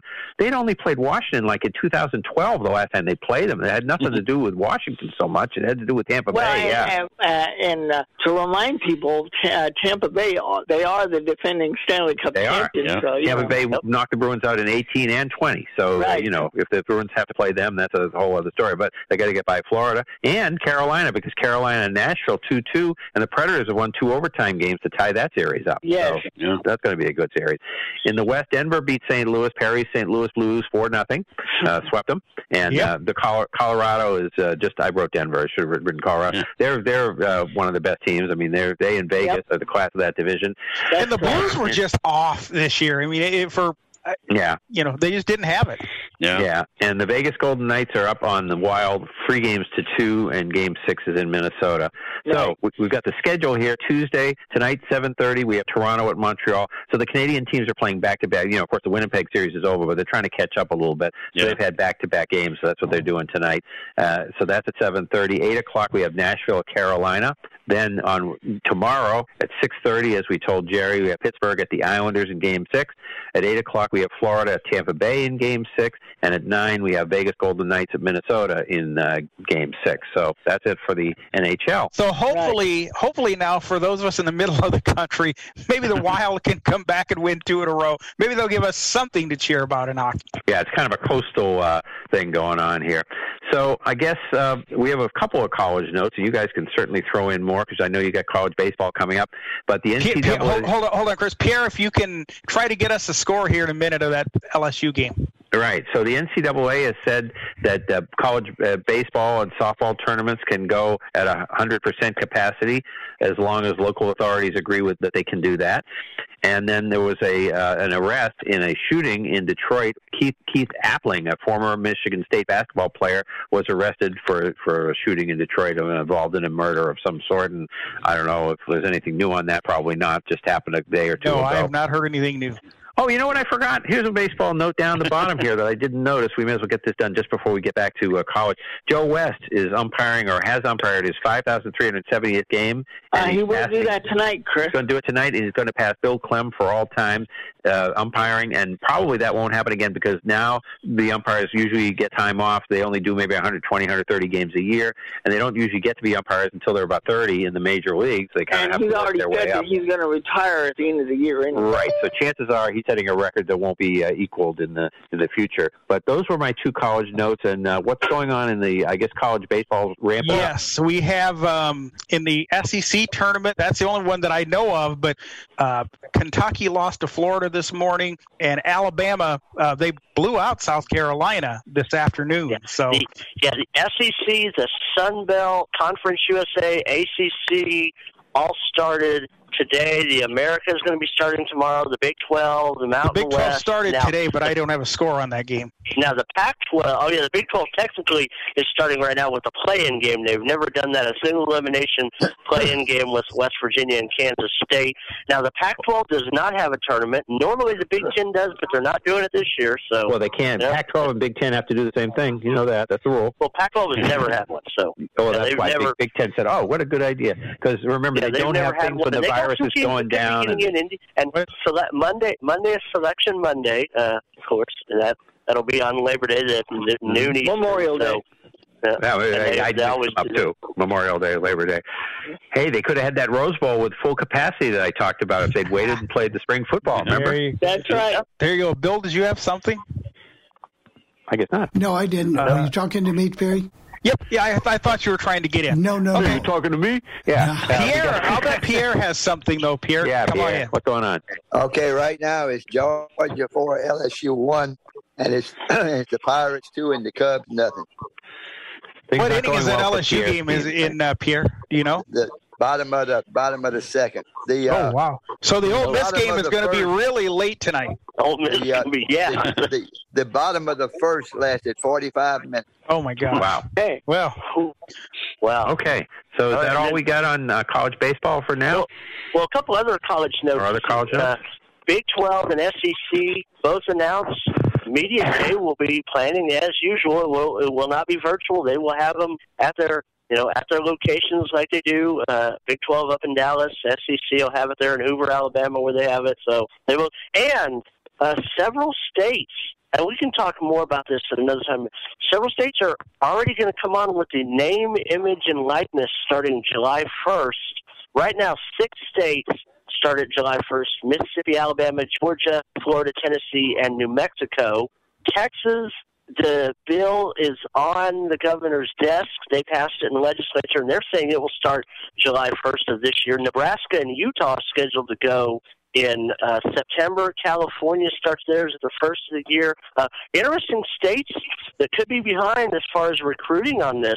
Wisconsin, Ohio, and Pennsylvania have not even introduced. Uh, So uh, remind people briefly what what this bill these bills do. What did they actually do? Well, it's allowing you to benefit off your name, image, and likeness.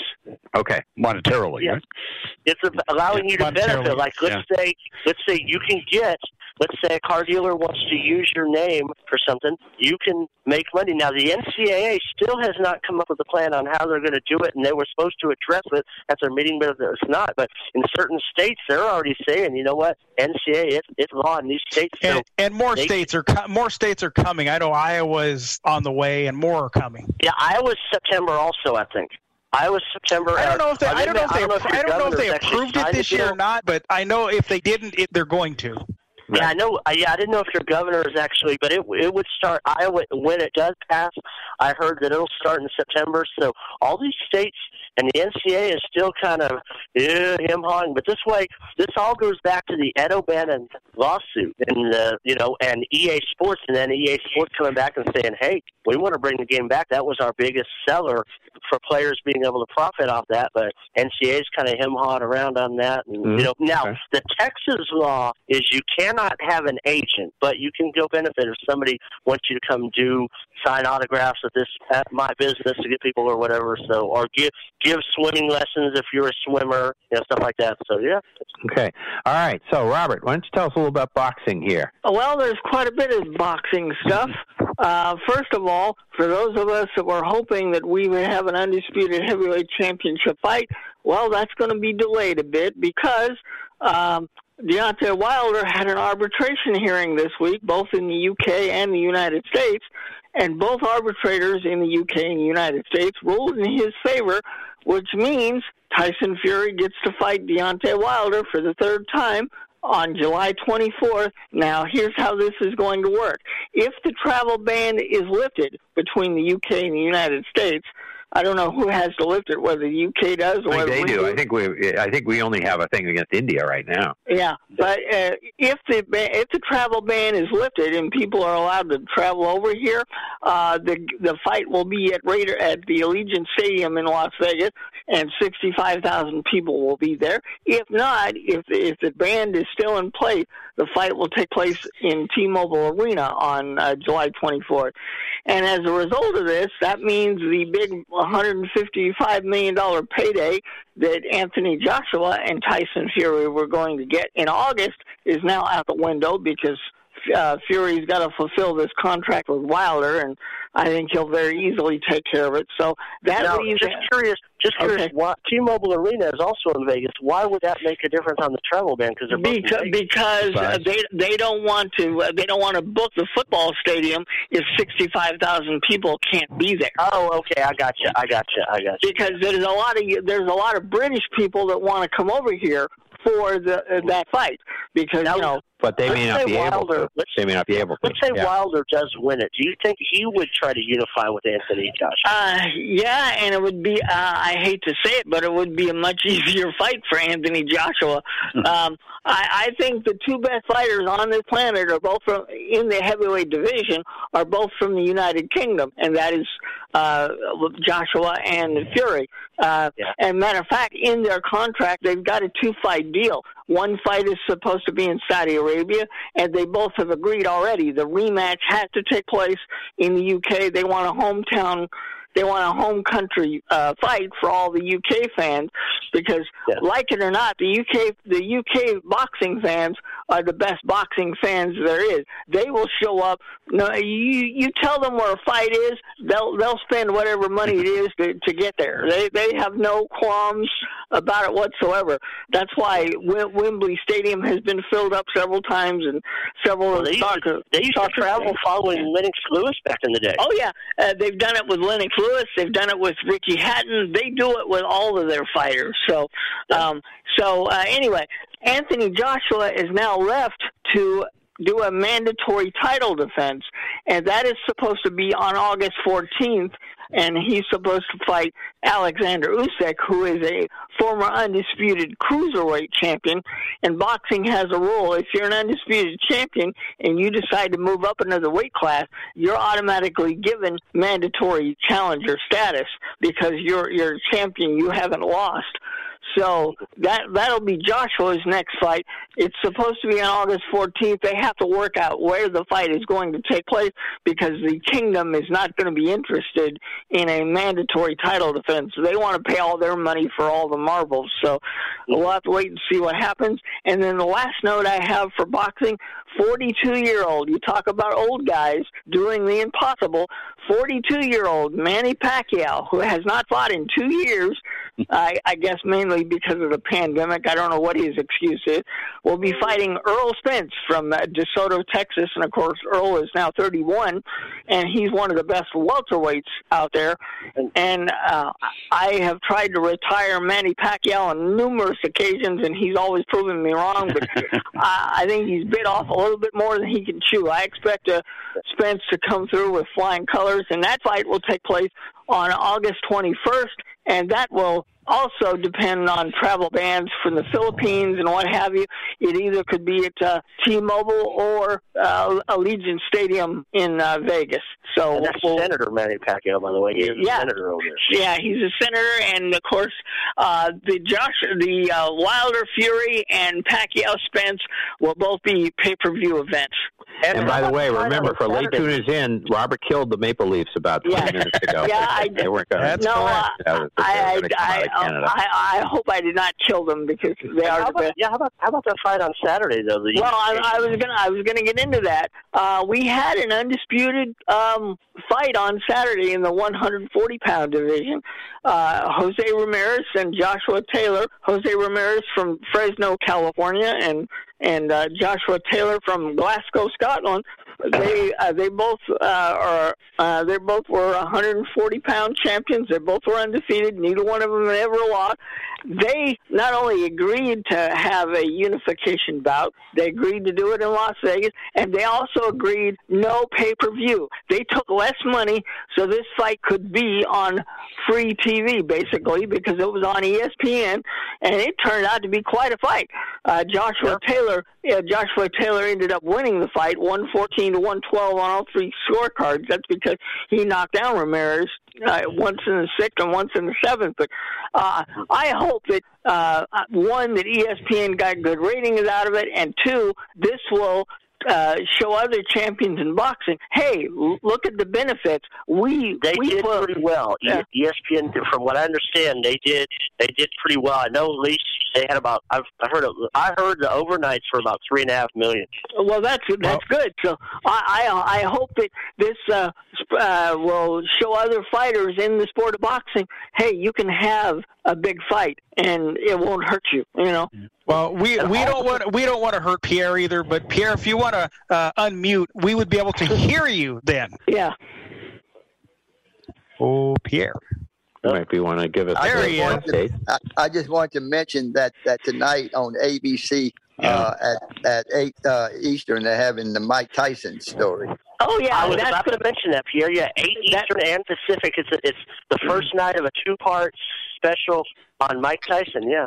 Dave, it's it, it's a four hour it's a four hour documentary, and they're going to do two hours tonight, and they're going to do two hours next Tuesday, um, and it's going to uh, talk about his life and I guess what he uh, what he did in the past and what he's doing now. So um, yeah. Yeah, because you know, the, basically they learned from the ten the ten hour Michael Jordan, and, they, and Mike Tyson not as much as Michael Jordan, but he has a lot of material. I guess they figured we can get this down into four hours. So yeah.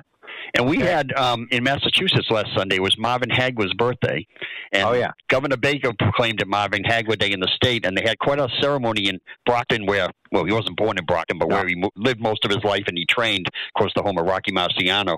And we had Stephen A. Smith there, and we had Thomas Hearns. It, it was yeah, it was quite a quite an event, and they announced that they have raised money, and they will be putting a statue of Hagler up in Brockton. Well, I'm very, I'm very happy about that. Uh, He he deserves a, a day like that. It's ironic. I talk about the four kings of boxing, and then the next week the poor thing dies. It's like, oh, ter- you know, it's terrible. But Well, you know, yeah. what what can you do? you kill people, you break streaks. Yeah, very, very, ruin, ruin, ruin team seasons, you know. Oh, man. And uh, one other thing on that Mike Tyson thing today, just rubbed me the wrong way. The commercials, they started the commercials with somebody saying, "There's been four black men in the history of the United States that ran the country, and they were." Mike Tyson, Michael Jackson, and Michael Jordan. Yeah, Now, I, yeah. now, I know they do that because all their names are Michael, but hello, how about Muhammad Ali? Yeah, yeah. I I, I, uh, I saw that, Rick, and I thought that I thought that was very No, very. uh, these kind Mike kinds of things are written by people who were born after 1970. That's the You know, other Tyson problem. was good, but he wasn't as dominant No. media wise as Muhammad Ali. Now he had a lot of stories about him. Yes, yes, he did. Uh, but a lot of ne- a lot of negative stories, I might add. You know. Well, So, again, Sean, if you our allow, poll allow question is what? If if you allow, again, just to finish, if you allow 20 and 30 year olds to write copy who don't know history, they're going to say a lot of stupid things. Yes. Anyway. Go ahead, Okay. John. Yeah, Sean. All right. Well, all right. You all, if you want to start calling in, six four six eight seven six ninety nine twenty three, and then do the code two eight seven seven two three forty six hundred. Hit the pound key twice, and star nine raises your hand. Uh, basically, the poll question is: talk about some of your favorite guys that maybe past their prime did something, an accomplishment, kind of like what we talked about with Phil Mickelson. You know, this week with PGA Championship. So your favorite uh, stories about that. So we're going to start off with Chris. Okay. Well, I got to start with Ted Williams. In 1957, he was 38 when the season started, 39 when it got over, and he hit, hit 380 something. I don't know what it was, but 380. I think it was 388. Whatever. He hit 380 something, and he won the batting title. the next year, 39 into 40, he won the batting title again. He was hitting in the 330s, beat Pete Runnels, his teammate, by a couple of points on the last day of the season in 1958. and then in 59, he had a, an off year, but in 1960, he and his only year under 300. In 60, 41 going into 42, he didn't play as much. He only he he actually he almost retired, and he kind of he he took pay cut to come. You know, he, he wouldn't let Tom Yawkey pay him as much money. He said, "I had a lousy year. I don't deserve as much money as you want to give me right now." So he took a pay cut, came back for a lousy team, of course, played fewer games. I don't think he necessarily qualified for would have qualified for the title or anything, but he hit over 300 again at 42 years old, greatest hitter of all time. And uh, you know, he could if, if there'd been a DH, he probably would have played another couple of years or whatever, because you know, of course, he he couldn't run, he had gout, you know, he had all these things. So that's that's baseball for me. Football, you know, George Blanda was around forever. You know, kept playing. How did he do it? I don't even know. Uh, Tom Brady, we know what he's doing now, and that's amazing. Yeah. Uh, totally. Um, I, basketball, the whole that whole Celtics 1969 team, you know, for NBA players of that time and the way they used to play and the minutes they used to play, you figure Bill Russell was about 34, 35. We're talking about LeBron. Is he too old at 36? But he never played as many minutes as these guys used to play. You know, uh, you only got taken out if there was a blowout. If you won by 10 points, you played 48 minutes, basically. You know, 46, 44. You know, the backup centers hardly ever played or, or whoever. So, you know, that that that was just the way it was. So that whole team, Tom Sanders, uh, you know, well, Havlicek wasn't old yet, but you know, that whole team finished fourth, you know, sort of lay in the weeds and won that title. You know, beating Philadelphia, the Knicks, and the Lakers with no home court advantage, and that was that was a good accomplishment. And the two in hockey, Gordie Howe just being Gordie Howe, kept playing and playing and playing. And I know hockey was watered down, you know, from the original six and on into the WHA, and you know, because people forget that when you put the WHA in, you had some legitimate players that weren't in the NHL anymore. So you went from you know about uh, ten or twelve teams at that point to about twenty teams that were pro hockey teams that were playing, you know, with pro players that would have come uh, been available to the NHL. So you had watered down playing uh, players uh, for a long time until you started to get the influx of the Russians and all that, which has helped the game. But Gordie Howe kept playing and playing and playing. Got to play with his sons, with the Whalers eventually, and Yeah, you know he that. played till he, he played till he was fifty-two, Chris. So Right, and and that's Played in amazing. Houston. Yeah, but yeah, that's right. He did play in Houston. And the other accomplishment that we were very happy about, it was 20 years ago this this year. Everybody was a Colorado Avalanche fan here because Ray Bourque was finally going to get his Stanley Cup, and you know he finally got it at about 40 years old. Yeah, retired. You know, was able to bring the cup back to Boston uh, because you know they kind of had. I don't know if they had a day for. him. I don't remember Rick. They had a day for him or something, but they had. A Yeah, whole, they had something. I mean, there wasn't a parade or anything, but there was some son of a. I think Well, that, like a thing that's why I don't want to kill the City Hall Maple Leafs. Plaza or I'll- something, I'll- That's why I don't want to kill the Maple Leafs. I want to see uh, Jumbo Joe get his name on the Well, cup. there you go. You know? that's fine, but uh, he almost did. But no. Yep. So Ray Bourque and that the Bruins were lousy. You know, I mean, you know, they were not making the playoffs for those years or whatever, three or four, most of the time for three years. And uh, everybody was a, a big Colorado Avalanche fan. I don't think I've ever seen uh, everybody unanimously paying attention and rooting for another team, uh, you know, like they did for uh, for uh, Ray Bourque to win the cup. So okay, uh, Rick. Rick. Okay. Uh, first, before I get to that, uh, there was one football thing I forgot. Um, on a conference call today with the team presidents, they announced that 30 of the 32 teams have gotten the go ahead for full capacity at the preseason games. Um, the only two that haven't so far are the Colts and the Broncos, but they say they're they're in line to get theirs in time too. So okay. Hey, Wait a minute. um, wait a minute. How can the Bears have full capacity and the Cubs and the White Sox can't? I, uh, well, I mean, we're talking games are in August. We're talking August, but yeah, Yeah. Yeah. And they also said they announced at least here that the um that fan, well the league announced that fans will be allowed at um at practice practices too. Right. Um. Well, Chris took most of mine. I always George Blanda. I mean, he was there was a, there was a one period there of five and six weeks where he won the game at the end of the game. Right, you know, all weeks. It was crazy. Yeah, he was playing for the Raiders. He was playing. Yeah. For, he, he was Yeah. playing for the Raiders back then, Chris. Yeah, I and, mean, and he, was, Rick. he yeah. was winning with kicks, but I think he also got into a couple of games at quarterback when That's Gavin great. Monica He got sure hurt. did, yeah. Like, Yep. like 68 or so, yeah. Yeah. Even Yeah. And then I, you know, I had Gordie Howe. Just the fact that he played with his sons was amazing, and he and he was really good right till the end. Um, the only other one I have is, and you never really knew how old he was, and they were exhibitions. But Satchel Paige. Oh yeah, yeah, he was Yeah. amazing. Yeah, He pitched against the Red Sox in 1965. It was a meaningless game uh, with Kansas City on a Saturday night next to next to the last week in Kansas City. The the only time that the uh, A's probably sold out that year, and he was probably in his 40s, and he you know, struck out. I think he struck out Carl Yastrzemski. Yeah, I think so. Yeah. You know, so uh, you know he he pitched a good like three innings against the Red Sox. The Red Sox were lousy. I mean, they Yeah. won 100 games that year, but still struck out Carl Yastrzemski, 40 something years old. So pretty good. That's all I have. Barry, Barry. Well, probably I don't know that any of these would necessarily be past their prime, but you you always have to look at what Michael Jordan did after he went to baseball, you know, and and then came back and, and all that. So you got to look at that one, and then of course my two with the Cubs. Andre Dawson, remember he was with the Expos and and he he gave the Cubs a blank check and they filled it out for what was it five hundred thousand or something like that and and look at the numbers he put up there and, and Ryne Sandberg did well. He had a good year here. He came here in '93, and he had a good year. I remember. Yeah, you know. but Ryne yeah. Sandberg too did well, uh, way past what I think a lot of people thought. Mm-hmm. Okay. Bill. All right, Bill. Okay. Um, when I think about players, this player hadn't quite retired, but he did event uh, the his final year. I think the way Peyton Manning went out with Yeah, oh, Denver. yeah. Oh, yeah. I mean, yeah, that's a big one. I think that was one of them that stands out there. Of course, you've always got to say Tiger Woods and his performance at the Masters a couple years ago. Um, uh, those are two things that just stand out right now. John Elway too. You know, at the end Yep. of his career. Yeah. Yep. John Elway, same Boy, thing. it's too bad Yep. he can't be Well, a general manager. yeah. Uh-huh. Yeah, right. Um, oh, uh, mine, uh, this happened in 94. I think it was June or July.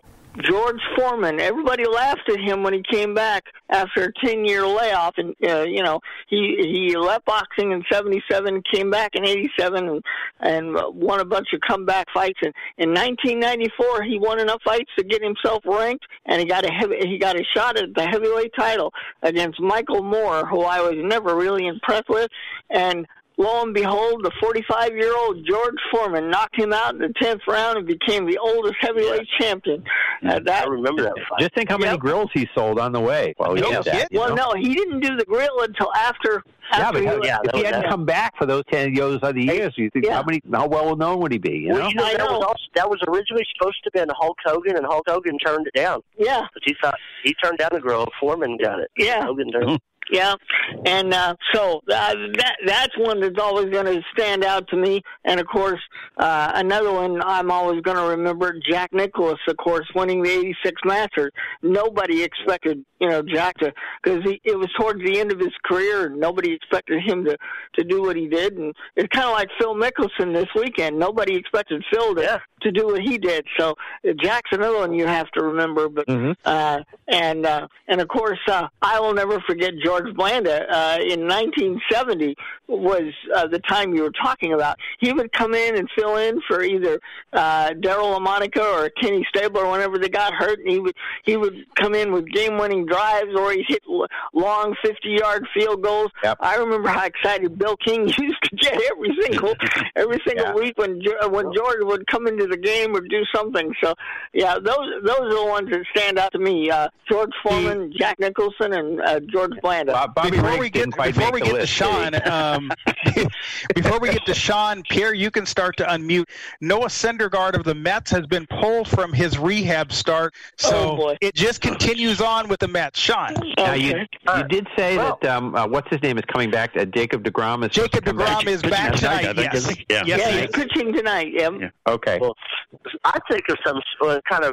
You mentioned some that I had thought of. Of course, Peyton Manning and Tom Brady and Jack Nicklaus and George Foreman. Those are some of my top. But also, I think of Nolan Ryan when he left. When he went to the Rangers, I mean, the, I mean, got some his no hitter after forty. Uh, Yeah, right? he threw he threw what two no hitters after Yeah. forty, Sean? Yeah, so, two no hitters, and he beat up Robin Ventura. That's after what I was going to say. Yeah. That, that did my all us older guys thought that was pretty cool. That's when I first Yeah, realized beat- I was starting to be an older guy. When I was glad that Nolan Ryan beat up And he- Robin Ventura. And Robin Ventura is a coach with I believe TCU now, where he played college ball. He's a he's coach Yeah. over there with them. But yeah, Didn't he hit the grand slam single for the Mets that time? Yes, he did. Yes, Yes, he he did. did. And you know, but I think of all those, another one that I'm surprised a lot of you haven't brought up, and Robert, I'm surprised you did. Remember 39 year old Jimmy Connors at the U.S. Open, I believe it was. Winning, Yeah, that was the that was the early '90s, right? Yeah, that was. Yeah. And remember, they it was his birthday. They brought out the birthday cake and sang "Happy Birthday." And, and if you're 30, if if you're 30, you're over the hill. Because remember, Bjorn Borg and John McEnroe never won a Grand Slam after the age of 25. And for him to do it at hmm. 39, because you think about it, Serena Williams is 39 right now. Is she gonna? But I mean, yeah, he pulled that off, and they had him in the night matches. That was when USA and CBS were running the tournament, and they put him in those night matches, and just see. Oh, and, and, Going- speak, and speaking of 39 year old Serena Williams, the French Open starts next week. So, well, Yes, uh, we're does. gonna hear we're gonna hear the talk once again. Can can she win number 24? You know, it's like Yeah, but yeah, those are mine. Now let's go to Pierre. I guess. Let's go to Pierre. Yeah, uh, well, my two you probably never heard of, but uh, okay. And uh, drag racing, there's a guy they call the Greek, and he drives a top fuel dra- uh, dragster, and he's 81 years old. Holy cow! A- And then, And he can still tell the tell the gas pedal from the brake up here. I mean, I mean, he goes 330 miles an hour, so that's pretty good. Okay. Uh, but and then there's John Force. John well, I know who John Force is. Yep. 72 years old, still winning championships. He got in a really bad wreck eight years ago. Had to go in the hospital. Had to have all kind of rehab. They thought he was done for, and he's back winning championships again at 72 years old. Uh huh. Okay. Yeah. Anybody else? Okay. Chris, take it home. It is death time. Here we go. All right, this won't take too long. Got five uh, today, as I said. So Rennie Stennett, 72 years old. Yeah, he's from Panama. He went to the high, same high school as Rod Carew. He's a few years behind him, but uh, both good hitters. Played for the Pirates from 71 through 79. Giants from 80 through 81. He had 274, uh, 1,239 hits, 41 homers, and 432 RBIs.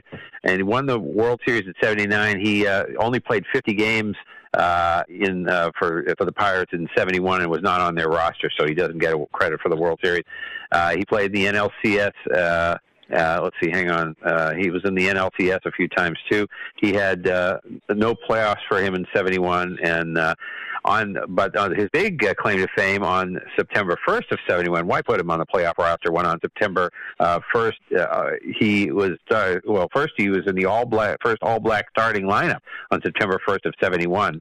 Uh, that was uh, one thing that he did, and that was the first one in MLB history. On 9/16 of uh, '75, I think it was in '75, he went seven for seven for the Pirates, and when they beat the Cubs 22 to nothing, and then uh, no other player has ever gone seven for seven. And uh, in San Francisco, he had three years uh, remaining on his contract, and he still was to get. Uh, two million after he was released in uh, 81 early 81 uh, early 82 I should say. Played uh, played in Wichita in 83 in the minor league uh, leagues and died of cancer. So then we have Gilles Lupien uh, 67 years old from Montreal. He played junior junior hockey 71 through 74 then uh, Nova Scotia Voyageurs, I love that name, 74 through 77. Then the Canadiens, 77 through 80. Pittsburgh, 80 and 81. Hartford Whalers, 81. And the Binghamton uh, Whalers, 81 and 82. He had, he had 260. You know, I'm thinking, I was thinking about this today, why we're getting all these AHL statistics. We are now, I think because it's gone to be a national league. In the old days, when I was a kid, the AHL basically went from like, uh, you know, Quebec to Baltimore. Now it's all over the country. And so I think somebody there's well, major yeah, when league. the AHL and IHL merged, right. that happened. So that was it. But it, you know, the AHL used to be just an Eastern League, and the IHL and was the the IHL Midwest. was the West. And then Pacific Coast Hockey League was uh, out west. But okay, in the AHL, had 269 goals, uh, and then uh, in the NH, uh, okay, he had. Uh, 269 AHL games. That was it. 21 uh, goals, 49 assists, 73 points, 1,026 penalty minutes. See, when they list your minutes, that's what he did. And uh, and then 40 AHL playoff games, two uh, goals, 11 assists, and 183 minutes. even in the playoffs, he was fighting. These are the old days. 226 NHL games, five goals, 25 assists, 30 points, 416 minutes, 25 playoffs, no goals or assists, but 21 minutes. Uh, so he still was doing that, and uh, and he won the Stanley Cup in '77, uh, in '78 and '79, and he, his cause of death was cancer. Then we go to number three is Lee Evans, 74 years old, gold medal '68 in Mexican City, Mexico City, the 400 meters and the four by four 400 meters. So that's where four guys would run uh, 400 meters. Each guy would run the 400 meters, and you pass the baton. One gold in uh, those in, uh, and then he also won those in Winnipeg in '67 for the uh, Pan American Games. And he died of complications of a stroke. Uh, and he wore a black beret in the Olympics. Uh, they did. Uh, then he did a lot of humanitarian work after his career. He had world records when he uh, when he won the Olympics in uh, in both events. Uh, the uh, he won the gold medal of the 400 meters at 43.86, and then uh, and of course uh, he was friends with Tommie Smith and John Carlos, uh, who had the Black Power salute on the on the victory stand, and they were sent home. And his uh, compromise was to wear a black beret uh, because they'd already been sent home when he uh, you know he wanted to participate, so he uh, knew he couldn't do that. And then uh, let's see, he also uh, in the uh, four four by four uh, four be- 400 meters four uh, guy relay two fifty six sixteen, and that was the world uh, record at that time. And then he was the director of athletics and uh, for Special Olympic, and he coached at Washington and San Jose University of Washington, San Jose State, and then South Alabama, and then he uh, did uh, a lot of charity work with teams in Qatar, Cameroon, and Nigeria, and he worked with their national teams, and he's in the Olympic Hall of Fame and the U.S. Track and Field Hall of Fame, and uh, so, and he died of a stroke. They were trying to get him back to this country, but he died only a couple days after the stroke, so they couldn't get him back from um, uh, where was he? Uh, Cameroon, Nigeria. That's where he was. Joe Beckwith, 66 years old. Uh, he's from Auburn, Alabama. He played for Auburn High School and the University of Auburn. And then he was with the Dodgers, uh, 79 and 80 and then 82 and 83, Kansas City 84 and 85, the Dodgers again in 86, and then he started five of his 225 games. His record was 18 and 19, 3.54 ERA, 319 strikeouts. He had seven uh, saves, and he was uh, on the Royals World Series winning team in '85. Uh, Kansas City in '80, uh, he was supposed to uh, play for Kansas City in '81, but he had double vision, and he, he was out for the year. Of course, that was the year of the strike, so it wasn't as many games as he might have played anyway. But they were able to do a couple of surgeries, and he was able to come back after that. And uh, let's see, and do we have a cause? Yes, colon cancer. And I think the last one we have here is John Powless, 88 years old, basketball and tennis coach. Played basketball and tennis at Murray State. Graduated in '57, and five. Uh, he was a charter member of their Hall of Fame at Murray State. And he coached in high school in Kentucky. Then assistant basketball coach in Florida State, '58 and '59. Assistant uh, basketball, uh, '60 and '61 in Cincinnati, '60 through '63 in Cincinnati, and he was there for two titles in '61 and '62, two NCAA titles. Uh, and then assistant basketball coach at uh, Wisconsin, 63 through 68. The head tennis coach at also at Wisconsin, 64 to 68. Then the head basketball coach for Wisconsin, 68 through 76. His basketball coaching record with uh, the Badgers, 88 and 108. Best record was 73 74. Best season, 16 and 8. Fourth place in the end uh, in the Big Ten owned and operated the John Powless Tennis Center in Madison, Wisconsin. Won many tennis uh, tournaments on the senior tour, uh, Senate tennis circuit. Won 99 senior tournaments, and then uh, he was the and he won the no, he, uh, well, no, it doesn't say how many tournaments. But he won the 99 senior open. That's what he did, and then the singles uh, and single titles in the senior open, and then uh, actually this is an interesting part of it. Bob Knight turned down the Wisconsin job on uh, April 27th of '68, and that day they gave it to uh, Powless. So uh, Bobby Knight could have gone to Wisconsin, but he ended up in wow. Indiana, and then uh, he and he's in the Hall of Fame, uh, the State Hall of Fame for Wisconsin. Uh, made that in uh, 0, uh, 09, and the University of Wisconsin Hall of Fame in 02. And you've seen this player, senior tennis player of the millennium and he made that in 1999. So there you go. That's uh, and probably the century too. That would probably include that. But anyway, they gave it to the millennium. That's pretty grandiose there. I don't know yeah. how tennis was played in the century before that. But anyway, there well, you the, go. Those are the five. The timing, the timing is perfect. The show is about to end, and we have weather breaking out in the in Iowa. So Sean, what's your wrap it up?